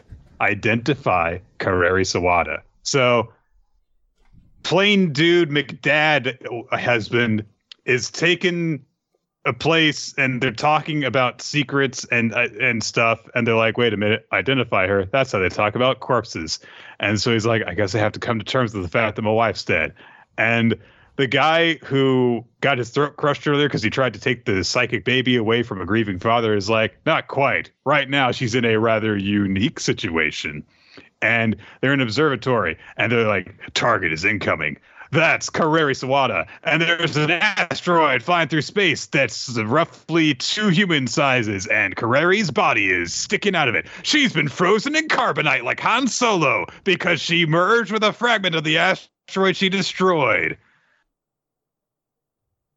Identify Kareri Sawada for us. is that her? We don't remember. I'm reading like, this now on, as you're can we get a- talking. can we get a shot of the other side of the asteroid? I'll be able to identify her that way. So. So he's like, "Yay, that's your mom, Amaru." Oh no, space debris is att- is gonna hit the asteroid and blow it to bits because space debris is, you know, she went in the ship that got destroyed and the asteroid blew up. There's tons of debris that she's flying through and stuff, and so she's like, "Well, we've got to get her down from there." And they're like, "We would if we could, but it can't be done." We sent a rocket out there, but we can't send another rocket out there. Yeah, bureaucracy says no, it'd be a waste of resources. Us, secret government organization, can't afford that. Someone higher than us Uh, is like, no, sirree. So he they established like, well, she might not be dead though. And the director guy's like, yes, that's why I brought you here. And debris is heading towards Carreri's head now. They're like, oh no, she's gonna die. Uh, Can't we do something? Oh no, Carreri! And then the debris arcs around her head just safely. And it's like, wait a minute, that wasn't a normal trajectory. And they're like, here's what HQ had to say: we won't allocate funds to retrieve an individual who is likely deceased. But think about it another way if she were alive and we're still training Mamoru, what is there for them to protest? By the authority vested in me, Yuma Mackenzie Katagiri. That's a name and a half. As Japan's branch director, we have determined that this phenomenon, do do do do, has preserved Kareri Sawada's life. Therefore, we will make her rescue our number one priority. That's the most enjoyment I had in this chapter.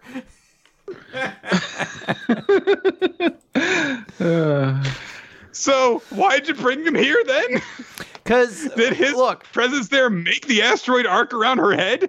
What the fuck? You could have determined that without him being there. I assume I, like I don't know, it feels like this this super secret organization is like functioning with like weird fucking legality to it where they're like, look, you're her husband, so actually we need you there to identify the body as like next of kin or something like that. Where it's like you'd assume last week this this organization was going to kidnap a child, so I would have assumed they would have just been like, yeah, she's alive, let's go get her.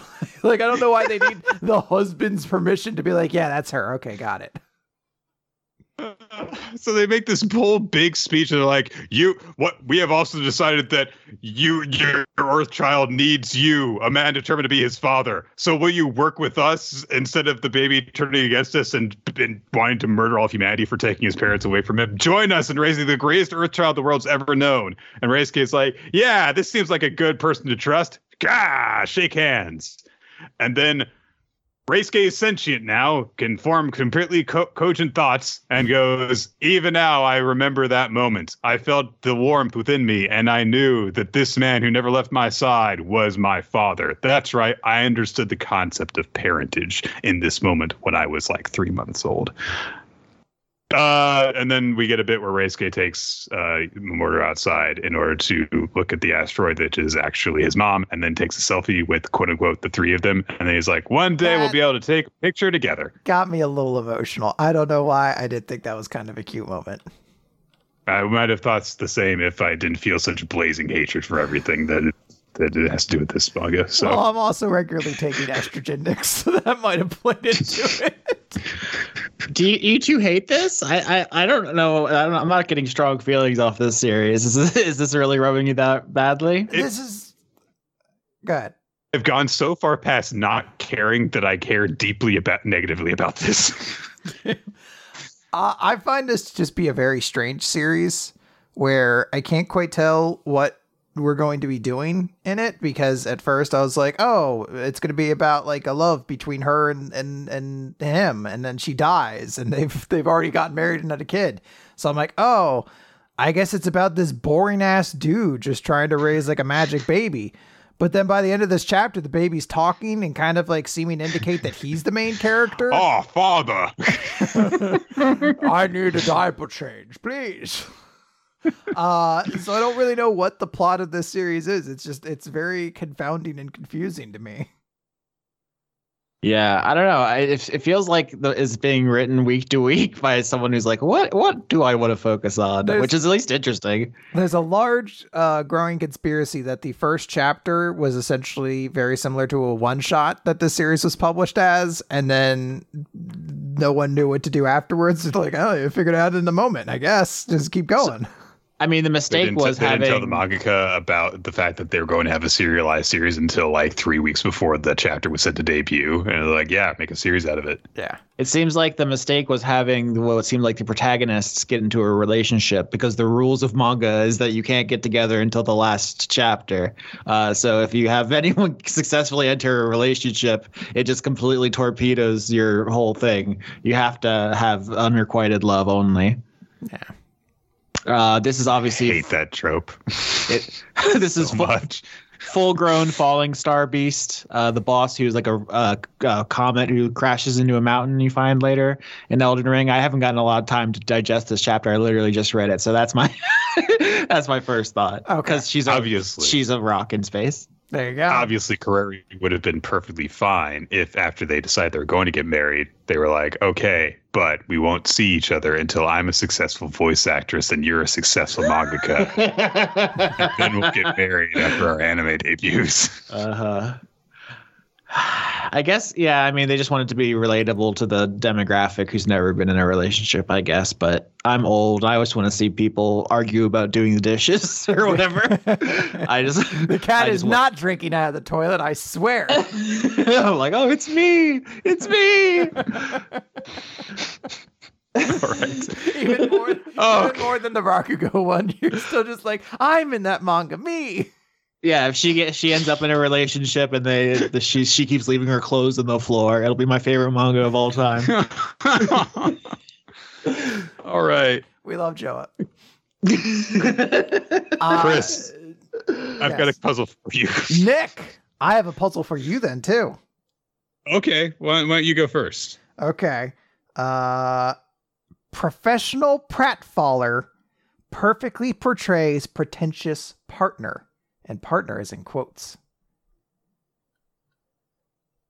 Professional pratfaller Pratfaller. perfectly portrays pretentious partner. Partners in quotes. Partner. Yeah. That part is actually really throwing me. So you say professional pratfaller, and my first instinct is actually Ric Flair. Okay. Perfectly portrays hmm partner. Also, when you say perfectly, it makes me think of Mr. Perfect, who Yeah. did do a lot of backflip bumps and stuff. Oh, perfectly perf- portrays professional partner, Professional pratfaller perfectly portrays Professional pratfaller. pretentious partner. pretentious partner. Hmm. Oh, now I just have to think of all the pretentious characters. uh, I give up. I, I don't. I, I, I don't would know. say focus on the pratfaller part. So what is what is a pratfall? Uh, it's a, it's a, it's a, you know, it's, it's you, you, you fall over comedically. Like an in, So- uh, like an intentional fall. Okay, so like a slapstick fall. Someone who intentionally fell Okay, perfectly portraying a partner. a pretentious part.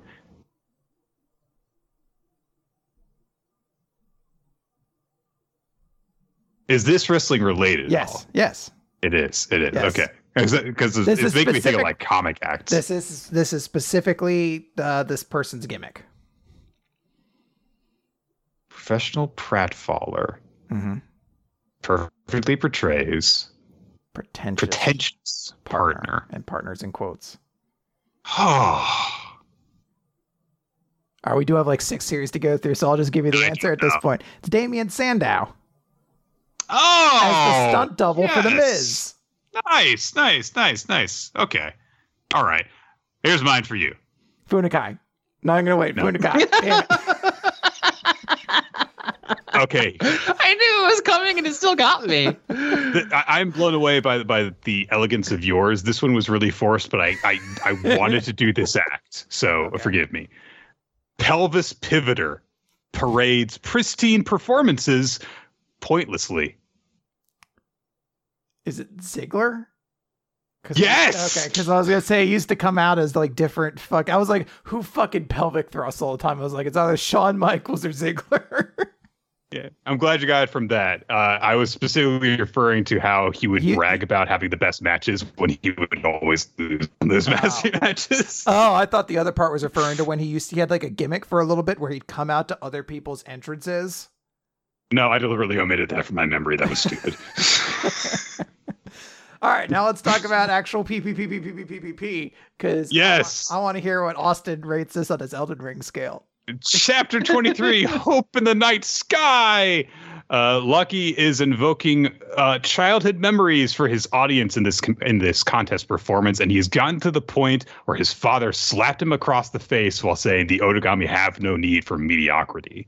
And various people in the audience react to this slap as if they themselves have been struck. I think that the idea that you're supposed to get is that not everyone experiences it directly this way, but there are a few important people that we see reacting this way.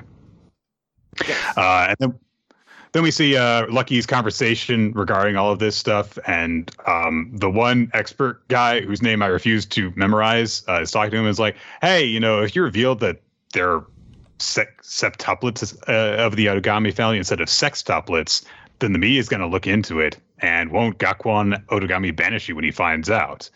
Uh, and, but Lucky's saying like, well, I mean, if I reveal a secret, then Dad'll be in trouble, and I hope that it'll help Furusu feel better about her mom. And the guy's like, well, no, because when it comes to Furusu, the Otogamis haven't done anything wrong other than Mimin breaking the rules.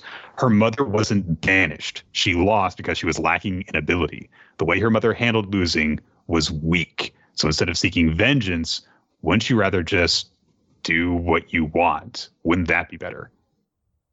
So, and there's this whole thing about like the death of the author basically in this speech about stuff and how you're supposed to, you know, perform stuff in a certain way. Cause like, hey, look, Scrab and the original composer isn't here anymore. After the pianist shows respect to the composer, all they can do is play the music as if it's their own. So, as Lucky plays and continues taking people through stuff, it gets to the point where, you know, his family is separated. He's taken by his mother and the rest of his siblings go, the other, go with his father. And he thinks to himself, I don't think this will make Furusu happy, but I want her to know that despite being abandoned and losing the things I loved, and the things that we see that he loved, just hang out with his siblings, which is very sad. Um, I love the visual imagery of seeing that shot of like his family and then it cuts to the sunset titan and then the the piano trees which are like the two emblematic ways that we've seen as siblings up to this point when they play music and he reaches out for them and he says to himself i want her to see that i can still play the piano and chase after them. And that makes me really happy. Even if you're sad you can still find hope. Uh, but he finds that as he gets to this point in the performance, he's really struggling to actually make it visualize, and he can't express all of the all of the experiences that he's had just through this playing, and he starts to falter as he plays and finishes.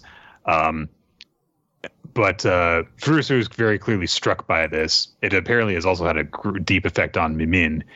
And Lucky is ultimately pleased. He's like, yeah, well, next time I'll do more. And this is a lot of fun. I love playing the piano. I was like, yeah, this is nice. Just like he's not all the way there yet, but he's really enjoying getting better. And that's nice. Mm-hmm. Uh, Mimin turns and leaves, and she thinks to herself, it was different from how I used to play, but he was doing it so happily, just like back then. And she looks so in the emotion that she's in that she appears to age like 10 years in this one frame.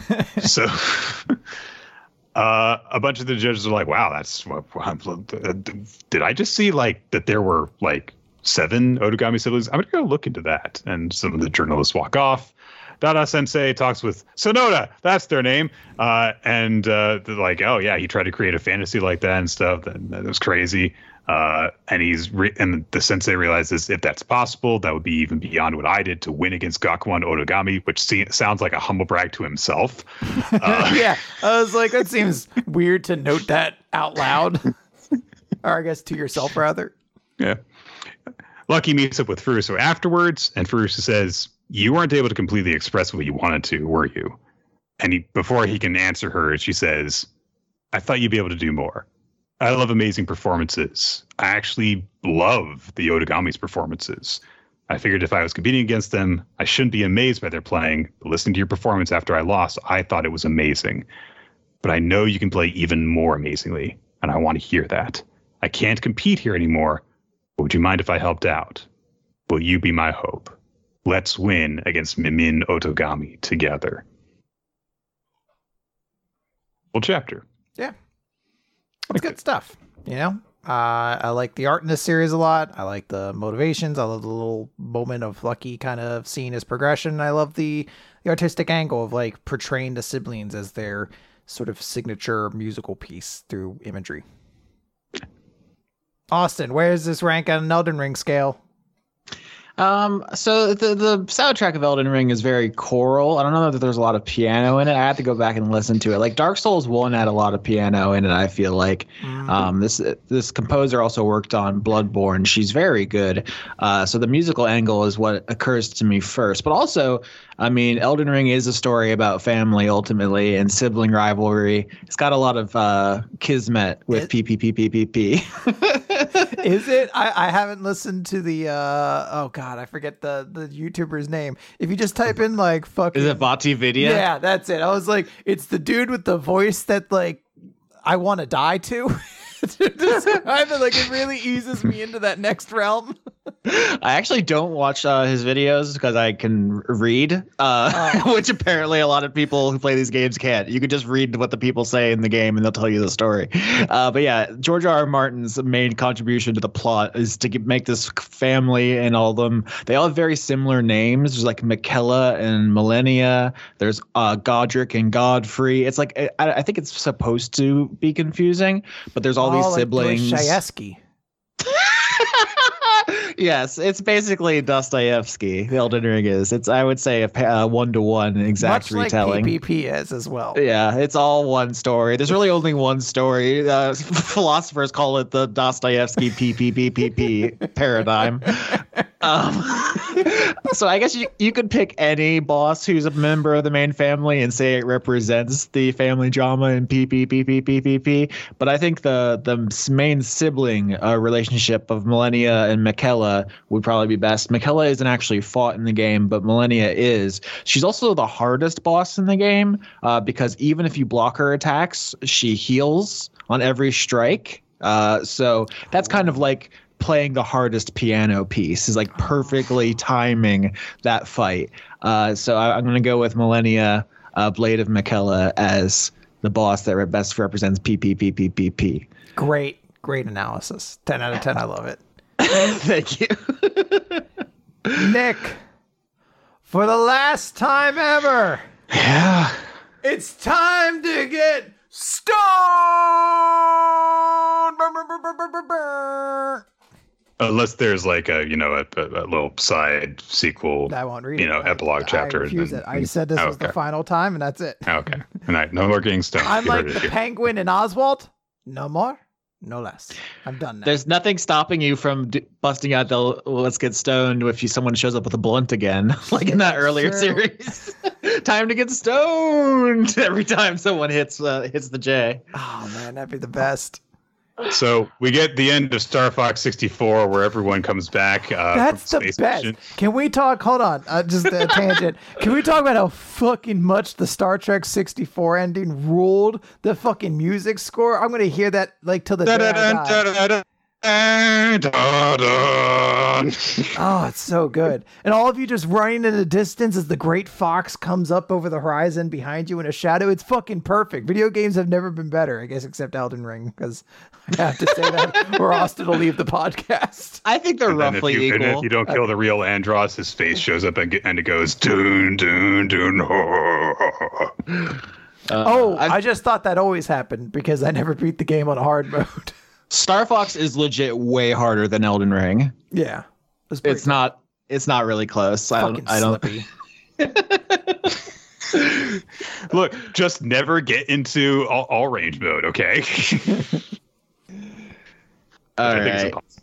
Because yes, possible because both stage sixes have an all range component. Anyway, so um, Can't call him GameFAQs, Nick. so uh ev- Senku and company get back from the space mission. Uh, there are nice little details that I like, like the fact that when they land in the ocean, Senku starts fishing because why not? And the Kohaku is asleep during the medal presentation ceremony, where it's like, "Yay, we saved all of humanity." She's like, "Eh, bored." So, uh, and then everyone gets back together with their friends. Senku high fives uh, Taiju and Yuzuriha and Kaseki. Yay! I, Uh, he doesn't i don't think he shows up again throughout the chapter other than like in a cameo and i was really glad because i was like if they kill kaseki i'm gonna fucking lose my shit all over this manga and i'm gonna really embarrass myself in front of austin just sobbing and screaming And we just get our final, uh, our, our big color two page spread. By the way, the first several chapters are no, di- basically almost no dialogue and in color, which is really, really nice to see as a send off. And uh, two page spread, final chapter. Dr. Stone is the chapter title. Time skip to several years later, basically to see how humanity is progressing. We see that Gen has become a translator slash ambassador kind of person, which makes sense given all of his different skills. Uh, but then he goes to rejoin everyone in the kingdom of science, and he just goes back from wearing a suit to wearing his old clothes, and he's like, "I'm just really comfortable in this now," which is kind of sweet. Uh, and uh, he has come back and is being driven by Francois, which I believe is like Francois' only appearance in the chapter. Um, and uh, Gen has come to attend Taiju and Yuzuriha's wedding. Yay! They finally got together and tied the knot and stuff. Uh, and their parents are there, and it's really weird because they're clearly just like old Taiju and old Yuzuriha. Yes. it's very unnerving i'm like because they both are going up to her and i'm like did her dad also look identical to taiju basically because that's that's a lot to Uh, unpack at that point let's not let's not get into the electric complex nature of this. Okay, so uh, we just see you know little bits from the of different characters celebrating in different ways and stuff. It's nice. Uh, and then Kohaku kind of snidely turns to Ruri and is like, "Hey, what about you and Chrome?" Uh, and Ruri's like, "Oh, yeah, um, about that." And apparently, Chrome just like really casually is like, "Hey, after our project's all wrapped up, let's get married." and she's like, "Okay," which is actually really sweet in its own way, but Kohaku and Luna are horrified by this. It's Yeah. like, God, they're both awful. Um, Tsukasa says that you know this is great the way that things have progressed because you know Hyoga and Zeno and I once bloodied our hands to prevent the rebirth of the old world, but at this point the idea of such a grim future is a distant memory. That's right. Now that this has happened, humanity will actually be peaceful. Please. So, uh, and uh, then we see. I don't know what happened here. So. Senku's doing really well in his transition. I'm so proud of her. Luke runs off to go and celebrate with his bestie and goes into the science lab where Senku still is. I assume that Senku attended the first day of the wedding because it's established that the wedding has lasted so long that it's two days so that more people could attend. It was a very nice measure by by Senku, by Taiju and uh, Yuzuriha. So Taiju goes to bring Senku some cake and approaches Senku, quote unquote, from behind, and they turn around and um, it's a a woman, um, and it's just a woman that Taiju mistook for Senku. Um, I guess. Because Senku is elsewhere in the lab, and I don't think it's ever established who this person is. So She just looks exactly like Senku. Maybe it's like actually. Senku. It might be. We never found out who Senku's uh, Senku's biological father is. Maybe he eventually had another kid, and this is her. maybe. I, I don't know.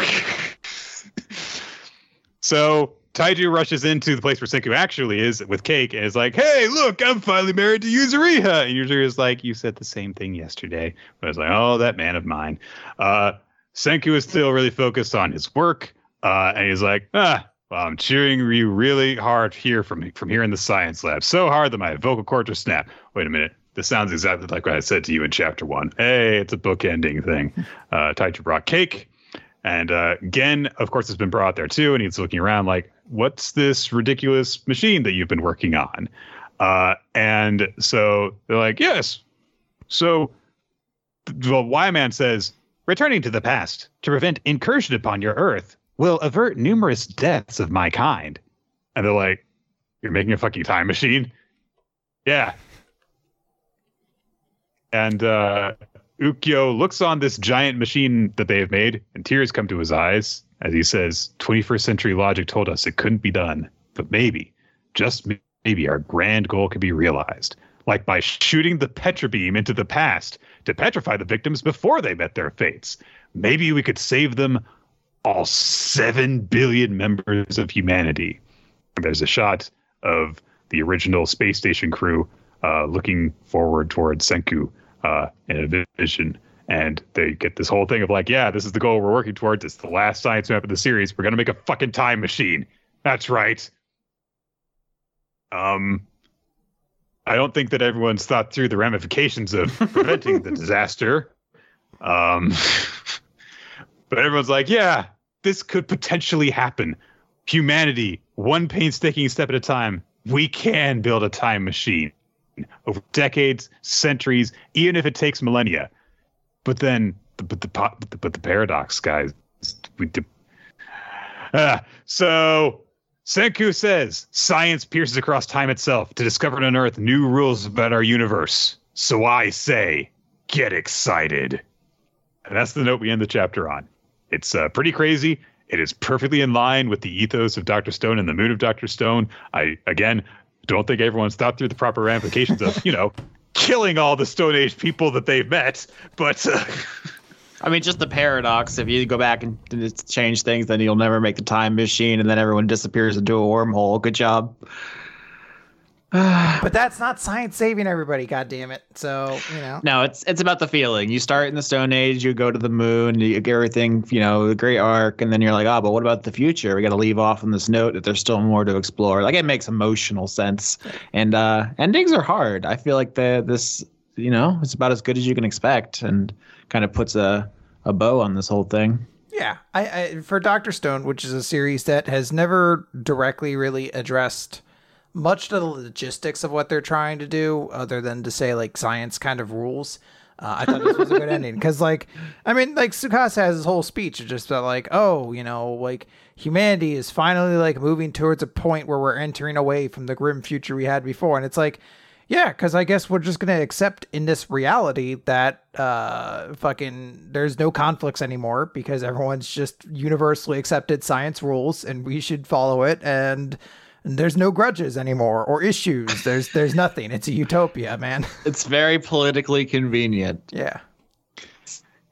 Um, yeah, it, it- I think it hits the exact right mood for a Doctor Stone ending. Like it's it, the, the the general feel is yeah that that is perfectly accurate. As like a fan of this series, obviously I have my little things that I was kind of like hoping to get some closure on, but knew that we wouldn't get closure on them. Like we get closure on Taiju and Yuzuriha, good. Yes. That was set up in chapter one. We kind of needed that. So like, yes, yes, they did actually get together after putting it off. Chrome and Ruri, okay, Whatever. sure. The- But so like, I kind of had like three other couples or potential couples I was more invested in. And Stanley. What the fuck? Why is there not their gay wedding here? God damn it. Francois and Ryusui. Yeah. Uh, even even like Kohaku and Senku, there was like little hints to that here and Well, there. I- I, know that that would be perfectly completely out of character for them to like focus on that in any way, shape, or form. I, I'm But glad, still, I was like Chrome and Ruri. All right, Yeah. fine. I'm glad they didn't do anything with Senku because it, it does continue to add to the interpretation that Senku is ace, which is a very valid reasoning and, and reading of that character. Um, but it was like one of these things where like fucking in the last moment we couldn't just have fucking like Stanley and and Zeno like with wedding rings on or something like that. Like, th- come on, like let's not fucking pussyfoot around this. All right, just give us what we want. God damn it, you cowards! I'm gonna zoom in on the frame of Stanley and Yo shooting guns together to see if I can see a ring on his finger. Hang on. Okay, The gun's too big. Damn it. damn, So that's always been the issue. I mean, Um, the last interaction we had between the two of them was Stanley lovingly cupping Zeno's cheek. So that is true. Uh, I will say can't convince me that in, in comparison to the previous uh Inagaki series, I liked Eyeshield 21's like actual ending chapter better than this one, just because it was a little bit more like fun, kind of like here's to the future. But again, that was also just about high school football. This is a much more like, what if we could stop every death ever? Yeah, Yeah. I mean, in, in a lot of art forms, the ending is like the most important part because it like resonates backwards through the whole work. Because like you just see how like the themes Like a time machine. out. yeah, like a time machine. But it's like you know, it's like if you're building a theme or an idea or a motif, like how it ends set is like the statement about what you tried to say the whole time, and it's like you can't judge the whole work without it. And manga so often you know goes on forever or gets canceled abruptly that a few of them get to end in like a, a truly satisfying way. And I feel like this is about as good an ending as a person could have gotten out of the story. So it's actually pretty impressive, uh, all told. I think. yeah. Oh yeah. Where does it rank on the I've Elden got Ring qualms scale? about it. I've got on qualms the about it, but they are minor. on the Elden Ring scale, so I, I can't say the full name of the boss because it might be a spoiler, but there's a character whose title is the All Knowing, and uh, I mean that's that's Doctor Stone right there. And there's um, some implications that I can't get into also that tie in thematically with uh, the, the the the hubris of the ending because uh, what what they're trying to do uh, does not maybe shake out the best for everyone, but who knows? Can- Uh, they've they've solved all politics, so. Oh, Au- Au- Austin, can I pay you money to have you record you talking about the different Elden Ring bosses, and you can just replace that YouTuber for me, basically? Uh-huh. There are like 90.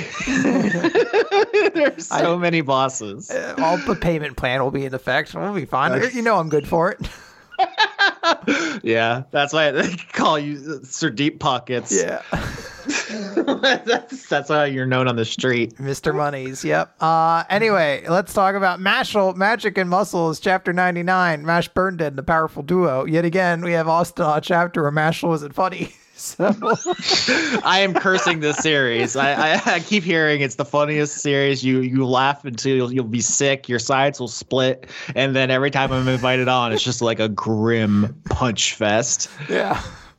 Uh, so uh, Innocent Zero shows up. Uh oh, Domina's like, this is pretty scary. Innocent Zero's like, I've decided to come here myself, which is amusing because the last time you were here was also when Innocent Zero showed up.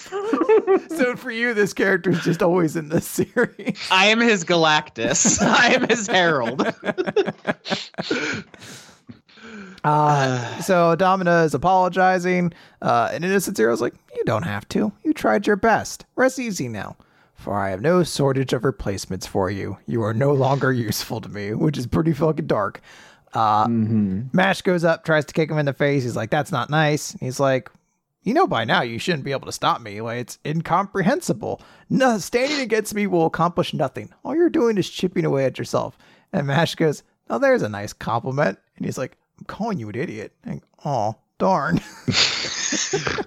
Why did he think it was a compliment? I have no idea why he took it as a compliment, but he did. Uh, Innocent Zero gives a big speech about how fear is everything, and it's it's it's it's why we live the way we live, and it's about killing, and how he wishes to live more than anything, free of decrepitude. Death will never claim him. That is his true enemy. I will give up everything for the sake of my dream. And that means you, Mash Burnedead, as well as your friends and family. I will take them away for my sake. A life with no disguises. What could be no more perfect? And Mash removes his weights uh, which I guess is just a thing now. He's just going to remove them when things get real. And he goes and he fucking starts beating the shit out of Innocent Zero, just really wailing on him. And then all of a sudden, Innocent Zero's behind him, and Mash has his weights back on. And he's like, How'd that happen? And Innocent Zero's like, You cannot defeat me. And another character says, Someone's having fun. Innocent Zero says, You're late, Doom. And it's Doom, the oldest of the Mash siblings. And uh, Oh my god, it's Renji. yeah, uh, Doom apparently is going to handle the rest of this fight uh, with his gigantic, half destroyed Buster Sword. And uh, we don't know this character's full name, but the fact that he's Doom does get me back on track of like, yeah, okay, Mashle's getting back with those fucking awesome ass character names. I hope this guy's name is like Doom Laser Sword. oh, from the the Hampton Laser Sword family. Yep. Um, do you think that's uh, that's too direct a parallel to that famous Naruto scene where he drops the weights? Like, I get that it's like an homage, but it's, I I feel like it's exactly It's the same. not just well. I mean, we made the Rock Lee reference l- last time, but honestly, like that goes back to Dragon Ball and possibly older. So Okay. It- I, yeah, I, I'm not as, as well versed in all this, but to me, I was like, there's a line between homage and just like doing the thing, and I was like, I don't know how I feel about this. Yeah, I mean, it is definitely just like a shonen thing. I think the Rock Lee thing is definitely where mm, I shouldn't say. I, I shouldn't assume what Komoto is doing, but I feel like that's probably in the age range where that might be the thing that's being referenced more than anything else. Mm. Um, and I don't know. Mashle was also like a very thinly skinned Harry Potter ripoff, so the idea that Sure. it just deliberately lifts from other things too doesn't surprise me. It does it in an awesome way, so I really, I, ju- I can't, I can't be angry. Yeah, I mean, if your series is already, it's like, yeah, we're just kind of doing a best of compilation of dope shit. Then, yeah, I guess that's cooler. Yeah. Uh, the the Elden Ring scale here is very easy because uh, a character in the game gives this exact speech where they say, uh, "You really tried your best. Rest easy now. Uh, you're no longer of use to me." Uh, this is a character, uh, Hoarah Loux, uh, near the end of the game, gives this exact speech before they do some real muscle shit, some very mashle shit, because the whole game is like people with like super magic, and then there's this guy who's like, "My power is I punch super hard and I'm like buff," and that's like it's just mashle. The mashle shows up at the end of this game. I guess he's the one who gives the speech, which isn't quite exactly the same, but It, it fits. Yeah, it fits. I get it. it's close enough. So. Exactly. Uh, All right. The Elusive Samurai, Chapter 53, Wicked, 1335. Uh, last time, Takauji drooled in Kiyohara's mouth, and it's making him twitch and writhe with spasm on the ground. Uh, and uh, is uh, pleased by the effect that this is happening, having on him. Uh, and uh, then one of then Moronao one of his men is like, yeah. So uh, according to the Tengu, there weren't any signs of large scale resistance uh, from the people to the Mikado, uh, and also um, Doyo, the priest guy that uh, says the warriors of Shinano are fierce. Sadamune and the court nobles who dabble in warfare can't defeat them. The other day, I seduced a lady of the court, just drops that in there casually, so I could ransack a storehouse. And I found something interesting that I would like to use. Remember that a few chapters ago was established that storehouses were being used to pass on information to different men under the premise that they were being uh, burgled. So uh, so he goes off to take, to deal with this situation, and as he walks out into the sun, uh, he's like, "Oh, the sunlight is washing my heart clean." But even though the sun is hitting him directly in the face, his face is still covered in shadows. And uh, Moronao says, even in direct sunlight, I can't read his facial expressions. He is a wicked man. So, yeah, another typical not typical, but like another elusive samurai character who has an absurd uh, uh, kind of appearance to belie their character. So uh, he goes home and he runs into Mima, who is his daughter, and he rubs cheeks with her affectionately and is really happy to see her. Uh, but she's like, "Well, you're as unreadable as ever, Dad." Uh, they dine together, uh, and they they they make a thing because he like he recites a poem and he says, "Yeah, that's that, that's a poem about a crab that goes to help the Mikado and gets eaten instead." Hmm. Uh, Mima talks about how she met Tokiyuki. Doesn't say doesn't know his name, of course, and she's like, "Yeah, yeah, I really I thought he was really impressive, so I'm going to show him around." Uh, duh, bleh, sorry, Doyo says, "What if the boy is an enemy spy?" And he was like, Oh, Kilman. Um, chopped up and ground into paste. And he's just like, yeah, that's great. And they and they're they have a weird poking each other in the face um celebration. It's weird. the next day, Mima goes to meet up with Tokiyuki and the others, and she's like, "Ah, hey, yeah, we're we're we're gonna keep on sightseeing." Uh, Fubuki has met up with them uh, this time because he was working the day before. And she's like, oh, yeah, so her, so her father is Sasaki Doyo then. Uh, he's a talented general, and he now serves as a counselor with two Takauji. And if you ask it of me, I will use her to get close to Doyo and find a way to take Takauji's head. And Tokiyuki's like, nah, you put yourself in danger, and I don't want to betray her friendship. He's too pure, I swear. Uh, they are, go off to ride uh, somewhere, and Mima wants to ride on the same horse as Tokiyuki, and Ayako just grabs her. Is like, "No, you're riding with me." Yeah. And she like holds her between two fingers too. Yeah. They go sightseeing for a bit. We see just you know them going to different locations. Uh, Gemba goes diving in the like little stream. I don't think he should do that. Uh, and uh, then they get to uh, a temple to go check out some some stuff there. We also get the explanation that Kinkakuji didn't exist yet, which I was I, I would have been so frustrated if I didn't know that. I, I, I don't know Japanese landmarks very well. I don't know. So uh, then Mima starts is chatting with the with the other girls, and she's like, "What do you like about your lord?" And they're like, "Oh, he's kind." Oh, come on, a boy's got to stimulate you. All right, uh, so they're 12. So and people grew up a lot faster back then. Yeah. well, they had to. They died much earlier. So they get embarrassed and they admit that they like the fact that he's really, really cool when he runs away from stuff, which is like, that's that's the series, yes. So um Fubuki uh, mentions that the Mikado have a bad reputation in the area. Mima says that the Emperor has an excessive ability. He can't understand ordinary or incompetent people, so he decides everything himself. The Mikado would look positively heroic if he had one capable retainer who understood both him and the people, which sounds like foreshadowing, honestly. Uh, the day passes. They part again, and Mima asks how long they're going to be in Kyo, and Tokyo's like, I don't really know. So she says, "Hey, do you want to like be my father's officer? It's better than you know being a guard for Suwa." Uh, Tokiyuki goes to meet with his uncle, who is dressed up like a carpenter, and his his uncle whispers to him, "We're ready for war, so I'll tell you the plan." Um, and uh, the guy that they came to meet with, whose name I've already forgotten, Kinmune Kyo, I guess, uh, is like yeah, so um, I guess we could share the plan with them. And uh, so they go into Saionji Kyo's new residence, and uh, Tokiyuki Sango says that he's been making alterations to it, and they say that they're going to hold a banquet there. And when so it's lucky to take the first bath in a new home, we will recommend it to the emperor. When he enters the dressing room, ha! It drops into a pit full of swords and will kill him. That's the chapter. There you go. a very dramatic ending, but all I can think of is that scene where they're poking each other in the face with Crab. I want you next time you come over to my place, Chris. Can we do this with zero bars? Yes. You've left. So, there's so many zero bars in my house because of you. I just want to eat them with you, and we can just poke each other in the face Can- celebratorily. Can we do that and watch Lost?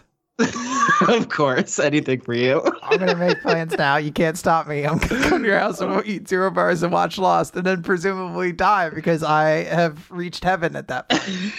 It's all you ever wanted. Yeah. Uh, so gotta- it, in gotta- a chapter centered Pennsylvania. God damn it. in a chapter centered on a guy with a weird face, I think Elden Ring scale is obvious. This is a eight out of ten. It's a worm face, the name of a boss. Uh, and you know, Kismet again. Uh, I spent the entire boss fight running away from Worm Face, which really fits in. It's because you can ride your horse. You can't ride your horse in every boss fight. Maybe not even a majority of them. So when you can, and he has like an instant death radius all around him, Worm Face does. So I spent the whole fight running and only coming back to give him a little bap every once in a while. the most elusive samurai fight in the game, definitely.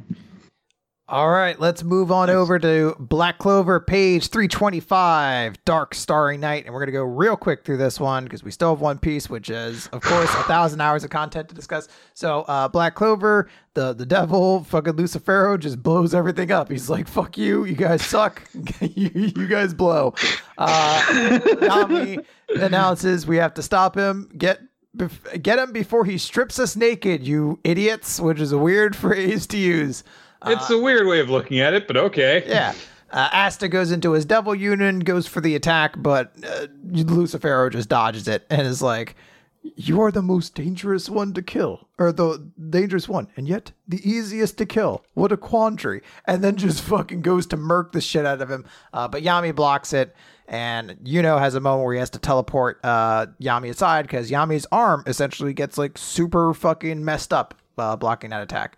Um, Yuno has a moment where he's like, huh, I can't use stars with both people at this point. I have to pick one person to rely on between Yami or Asta. Who's it going to be? And I would have lost this bet. Uh, Nature Boy Fair comes up, does a bunch of combat stuff, and hey, it turns out uh, Yami is uh, going to be the one you, uh, focuses on because he's placing all of his fa- uh, all of his faith on the one with Captain Vange's sword. I'm betting on him. So we see uh, Asta's there. Yuno's going to help kind of mess with things, and Yami's going to be, you know, presumably come in from the back or something like that. Yeah, it seems like a big climactic moment. The fight is coming up from here. Uh, it is interesting to see how this is going to unfold. Uh, I, I think that parts of this are a little bit hard to follow, um, as some parts of Black Clover are. But then, in the general idea of how things are going, yeah, I got the impression of like this really tense moment with all the strongest characters in the series all trying to fight each other. So yeah. Is it supposed to be funny that the character is named Lucifero? That cracks me up. It's such an edgy name. it's me, Lucifero. Uh, for the Elden Ring scale, it's four out of ten. It's uh, Mohg, Lord of Blood, who has the edgiest, the edgiest name in Elden Ring, the Lord of Blood, just like Lucifero. It's It's, a- just all edge. It's a bummer you couldn't have read the chapter like two weeks ago or whatever, where Lucifero finally acknowledges humans as existence, and he's like, "I will murder you now," like so happily. I will kill all of you. I will kill your friends, your families, your entire species. And it's like, because I acknowledge you. It's like, yeah, this guy's pretty cool. So I, I'm still waiting, waiting for that little demon to do something because It's like the Simpsons it is joke. the Simpsons. at This point, like, but Marge, that little demon's gonna do something soon. this chapter's gonna end. The series will end, and it'll just be a bunch of crazy, cool sound effects, like "Aw." All right. One Piece, chapter 1042. The victor needs no epithet. Pretty badass. That's pretty cool. Uh, so X Drake fought a CP zero guy and stabbed him through the back. And the guy's like, What the fuck, X Drake? And X Drake's like, My justice tells me to do this. And the CP zero guy says, That I am envious of you. Ha! Flash step, shoot you in the face. You suck, X Drake. it's the greatest sequence. It's like the CP0 sucks. This dude sucks. X Drake sucks. Everyone came out of this situation somehow the worse. Uh, we cut It's- down. It's like when six jobbers have a Royal Rumble against each other, and you're like, I guess one of them had to win, but Uh, which of us is going to lose our t- our non-title bout that we that this earns us? uh, so we cut down the flower temp uh, capital rather briefly to see that the crowd is setting off the the lanterns. There has been this theory going on that Luffy is going to see the lanterns floating up and and will get a big burst of confidence uh, and beat Kaido, and uh, the timing of that seems to match up with what happens, what else happens in this chapter. So, Meanwhile, Luffy is punching the fuck out of Kaido. Uh, he's using his Snakeman to attack him from all different directions, bending the trajectory as he does so. And Kaido's just like, "Stop it! Stop!" Um, and he's still drunk as well. Uh, Kaido can use his Haki, of course, to predict the future. Uh, and then he's like, well, what if I try copying you? And so he transforms into his dragon form so he can be all serpenty and bendy as well. And he evades Luffy's punches and then just fucking bites him. Yay. And then, um, he. All right, so you have to understand something, Austin. Uh huh. We have this joke on the podcast. the Germans are in divorce. Oh, I've listened to the podcast. I'm aware. okay. So he he half swallows Luffy and flies way up oh, in the air. yummy. And then as Luffy's like, let me out, he spits out Luffy and in the same moment shoots blast breath and knocks Luffy into the ground. Goes And tight. that blast breath goes all the way down through the island. We see that it even reaches where Yamato is. Um, so another hole's been blown through the island, and Luffy falls down through it. But then he takes his Boundman form, and of course, this way he could just bounce his way through the air because that's how rubber works. And he's like, "Shit, I'm running out of time on Gear Four. I've got to beat him. Losing's not an option." He flies back up to where Kaido is, and he says, "As long as you're around, the people of Wano won't even have clean water to drink." Uh, so he gets his big, massive gum gum attack ready, and Kaido's like, "You're free to take sides however you wish, but let me tell you, these Wano folk have accepted defeat into their hearts." Weaklings who shun violence, casualties who vowed glory and death. I've seen plenty of the losers and vanquished here, and they all have their excuses. And Luffy says, Shut up! Samurai are awesome! Fuck you! They're so cool! Kaido gets a blast breath ready, and he says, Strong or just stubborn? The victor needs no epithet. So which are you? And Luffy sh- punches him in the fucking jaw while he's getting his blast breath ready and explodes in his mouth, which is fucking awesome. That is pretty fucking rad. Kaido starts to fall backwards. Luffy goes in and gets ready to try and finish him off, but Kaido announces Thunder Bellow as he does so and comes in out through the smoke in his humanoid form again, hits him with a Bagua again. Uh, it knocks the steam out of Luffy, and he's starts to lose his strength. He's like, "No, no, don't leave me. I've got to beat him." Uh, and if this doesn't, I've got to hit him one more time. If this doesn't work, then I've lost. And he prepares his final Gum Gum attack while Kaido lunges in with his club. And Kaido declares, Show me what you've got, boy. And he gets another Thunder Bellow over Bog already. Or maybe Luffy's doing, no, no, Luffy's doing the over. Whatever. They're both shouting. And they're shouting attack names. It's Shonen. But then, as Luffy gets his big massive fist ready, that fucking CP0 agent comes and grabs him around the shoulder and stops him from punching forward. And Kaido hits Luffy in the fucking face with the club and drives him towards the ground. And Kaido looks really upset about this because their awesome fight got interrupted. And Luffy looks really um hit in the face with the club about this. Yeah, he, has, he doesn't have any complex thoughts beyond ouch. And the CP0 is like, ha, I ruined the fight. And that's the end of the chapter. It's a great end. Uh, it, uh, I don't know where we're going to go from here, but it is a great callback to uh, Kaido beating uh, Oden because of Yes. Momonosuke being held hostage. Uh, and uh, yeah, and him feeling like he had that fight robbed from him, and this similar moment happening here. Um, so I'm very curious to see where we go. Uh, I'll be very annoyed if Luffy just gets back up because he's spent like the last three chapters being like, if I don't beat you here, like this is the last Gear Four, I can't do it again. So I don't know what happened. So I'll be very curious to see what they're gonna do from here. Yeah. Austin, was this chapter comprehensible to you in any way, shape, or form? I mean, yeah, the basic outline of it. I don't. I didn't get all the nuance of it. Um, I so I do listen to the, this show that I'm on currently, although I don't read all, every One Piece. So there's a lot of there's a lot of little details. Um, I gotta say, on the Elden Ring scale, this is an easy nine out of ten. Oh, wow. Dragon. It's a dragonkin soldier of Nokstella, who is a half dragon person. So I mean, obviously, and I had to fight with him. When you get him to uh, low health, he goes sicko mode and gets like even more draconic powers. And uh, I got so close to beating him once, and he owned me in that form, and it felt like getting uh, you're driven into the ground by a big club when you're about to beat the dragon man. So this guy's pretty terrifying. I'm looking up a picture of him. He seems like a pretty scary dude. I'm not uh huh. not a fan. Kind of reminds Visually, me. one of the coolest bosses, definitely. Yeah. yeah. Also, the name Nokstella is is pretty rad.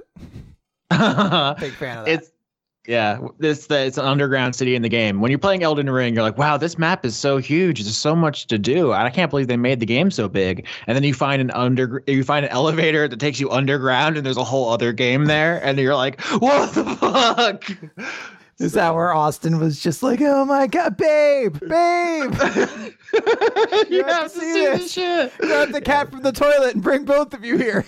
fuck fuck you Ifu would never Um, you've met Ifa how could you slander her she refused to hang out with me, and I love her because I and I've told you I need you to tell that cat that I love her, but you know. I I gotta, I gotta, I, I can't pick a side. Don't make me choose a parent in this divorce, Austin. I've gone through it once before. Oh my god!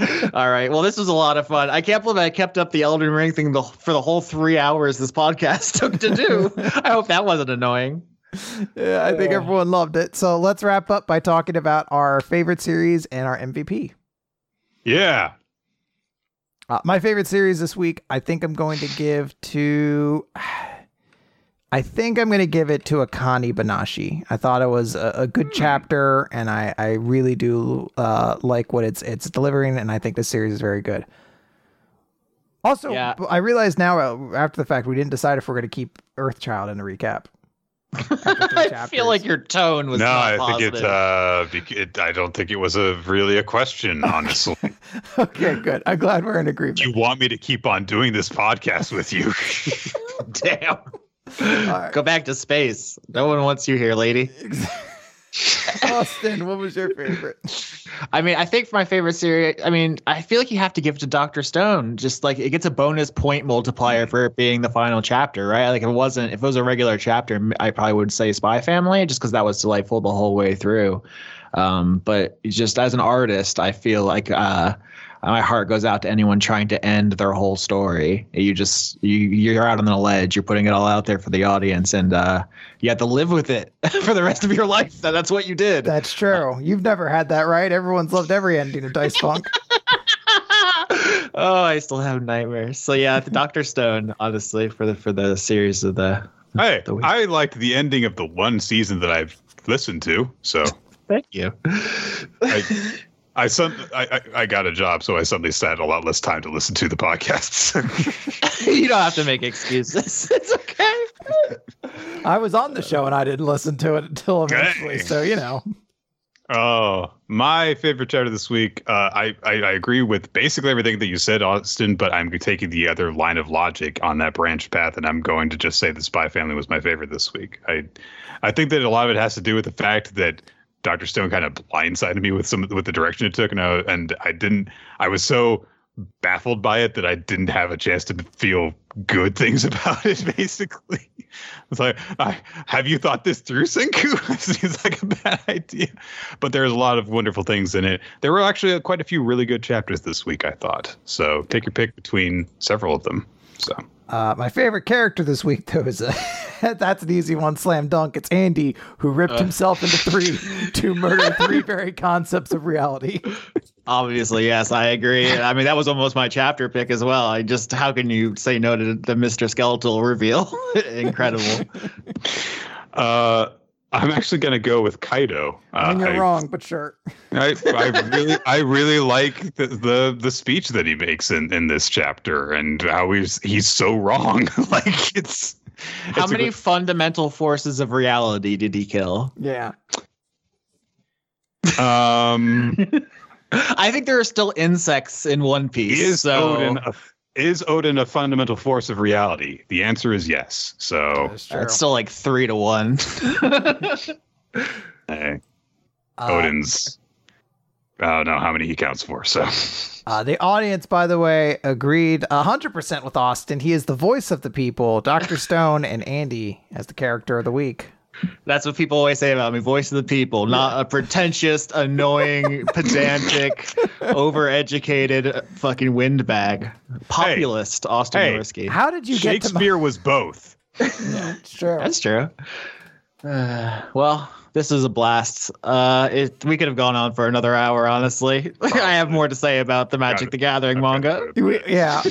We're going to do another as explained by manga to just explain to Nick. And he's just going to let it start and then mute his mic and just sit on his phone while we talk about Magic the Gathering for another hour and a half. Do you think Tezzeret's going to betray the Phyrexians? I don't know if he's. He's like the star scream of this universe. He's fucked over every person he's ever worked for, hasn't he? Who's the next to get completed? You said Angrath is a joke. What do you think? Jace? You think you're going to get No, they- Jace? They, can't get rid of because unless they find a way to undo completion, they can't. I don't see them doing a gate watch. Remember, I think Jaya. I don't think we see anything in New Capenna. I think we go back to Dominaria and Jaya gets, gets completed. Nick pulled up his phone for people just listening to the audio version of this. I was hoping that maybe just end the call mid sentence. That's also funny. Uh, we have Uh, to actually announce the uh, the next series. Yeah, unfortunately.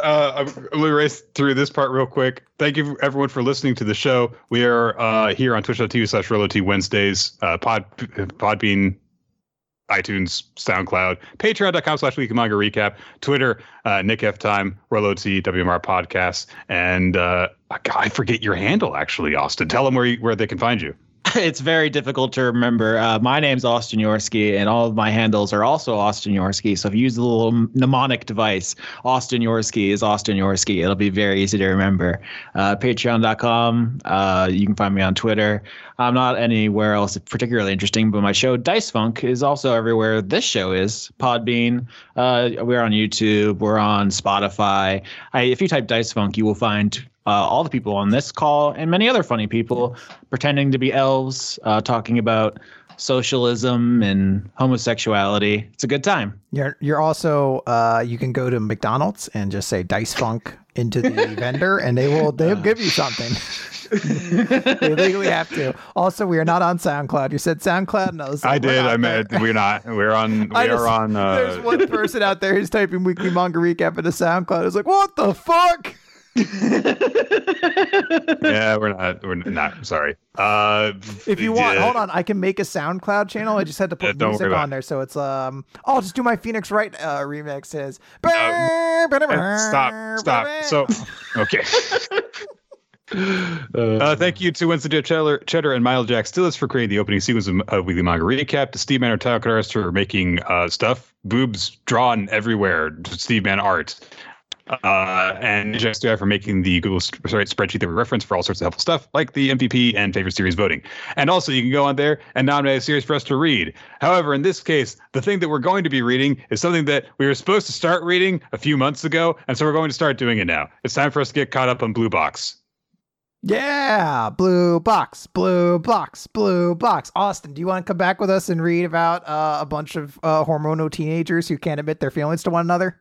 I'll be here anytime you need me. Just once again, go to that back to that McDonald's, say Dice Funk. They'll hand you a sword through the drive-through window, and then you just plunge that into a stone and say my name, and I'll appear.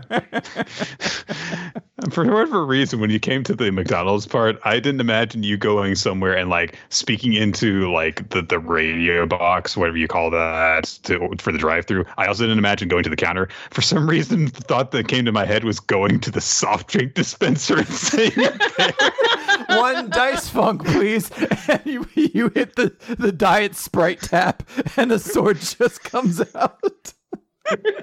that people say the McDonald's Sprite tastes different than store-bought Sprite. That's because there's a sword in there. oh, God. The, the metal gives it as a unique flavor. Gives it that taste. All right, everybody, that's it. Goodbye.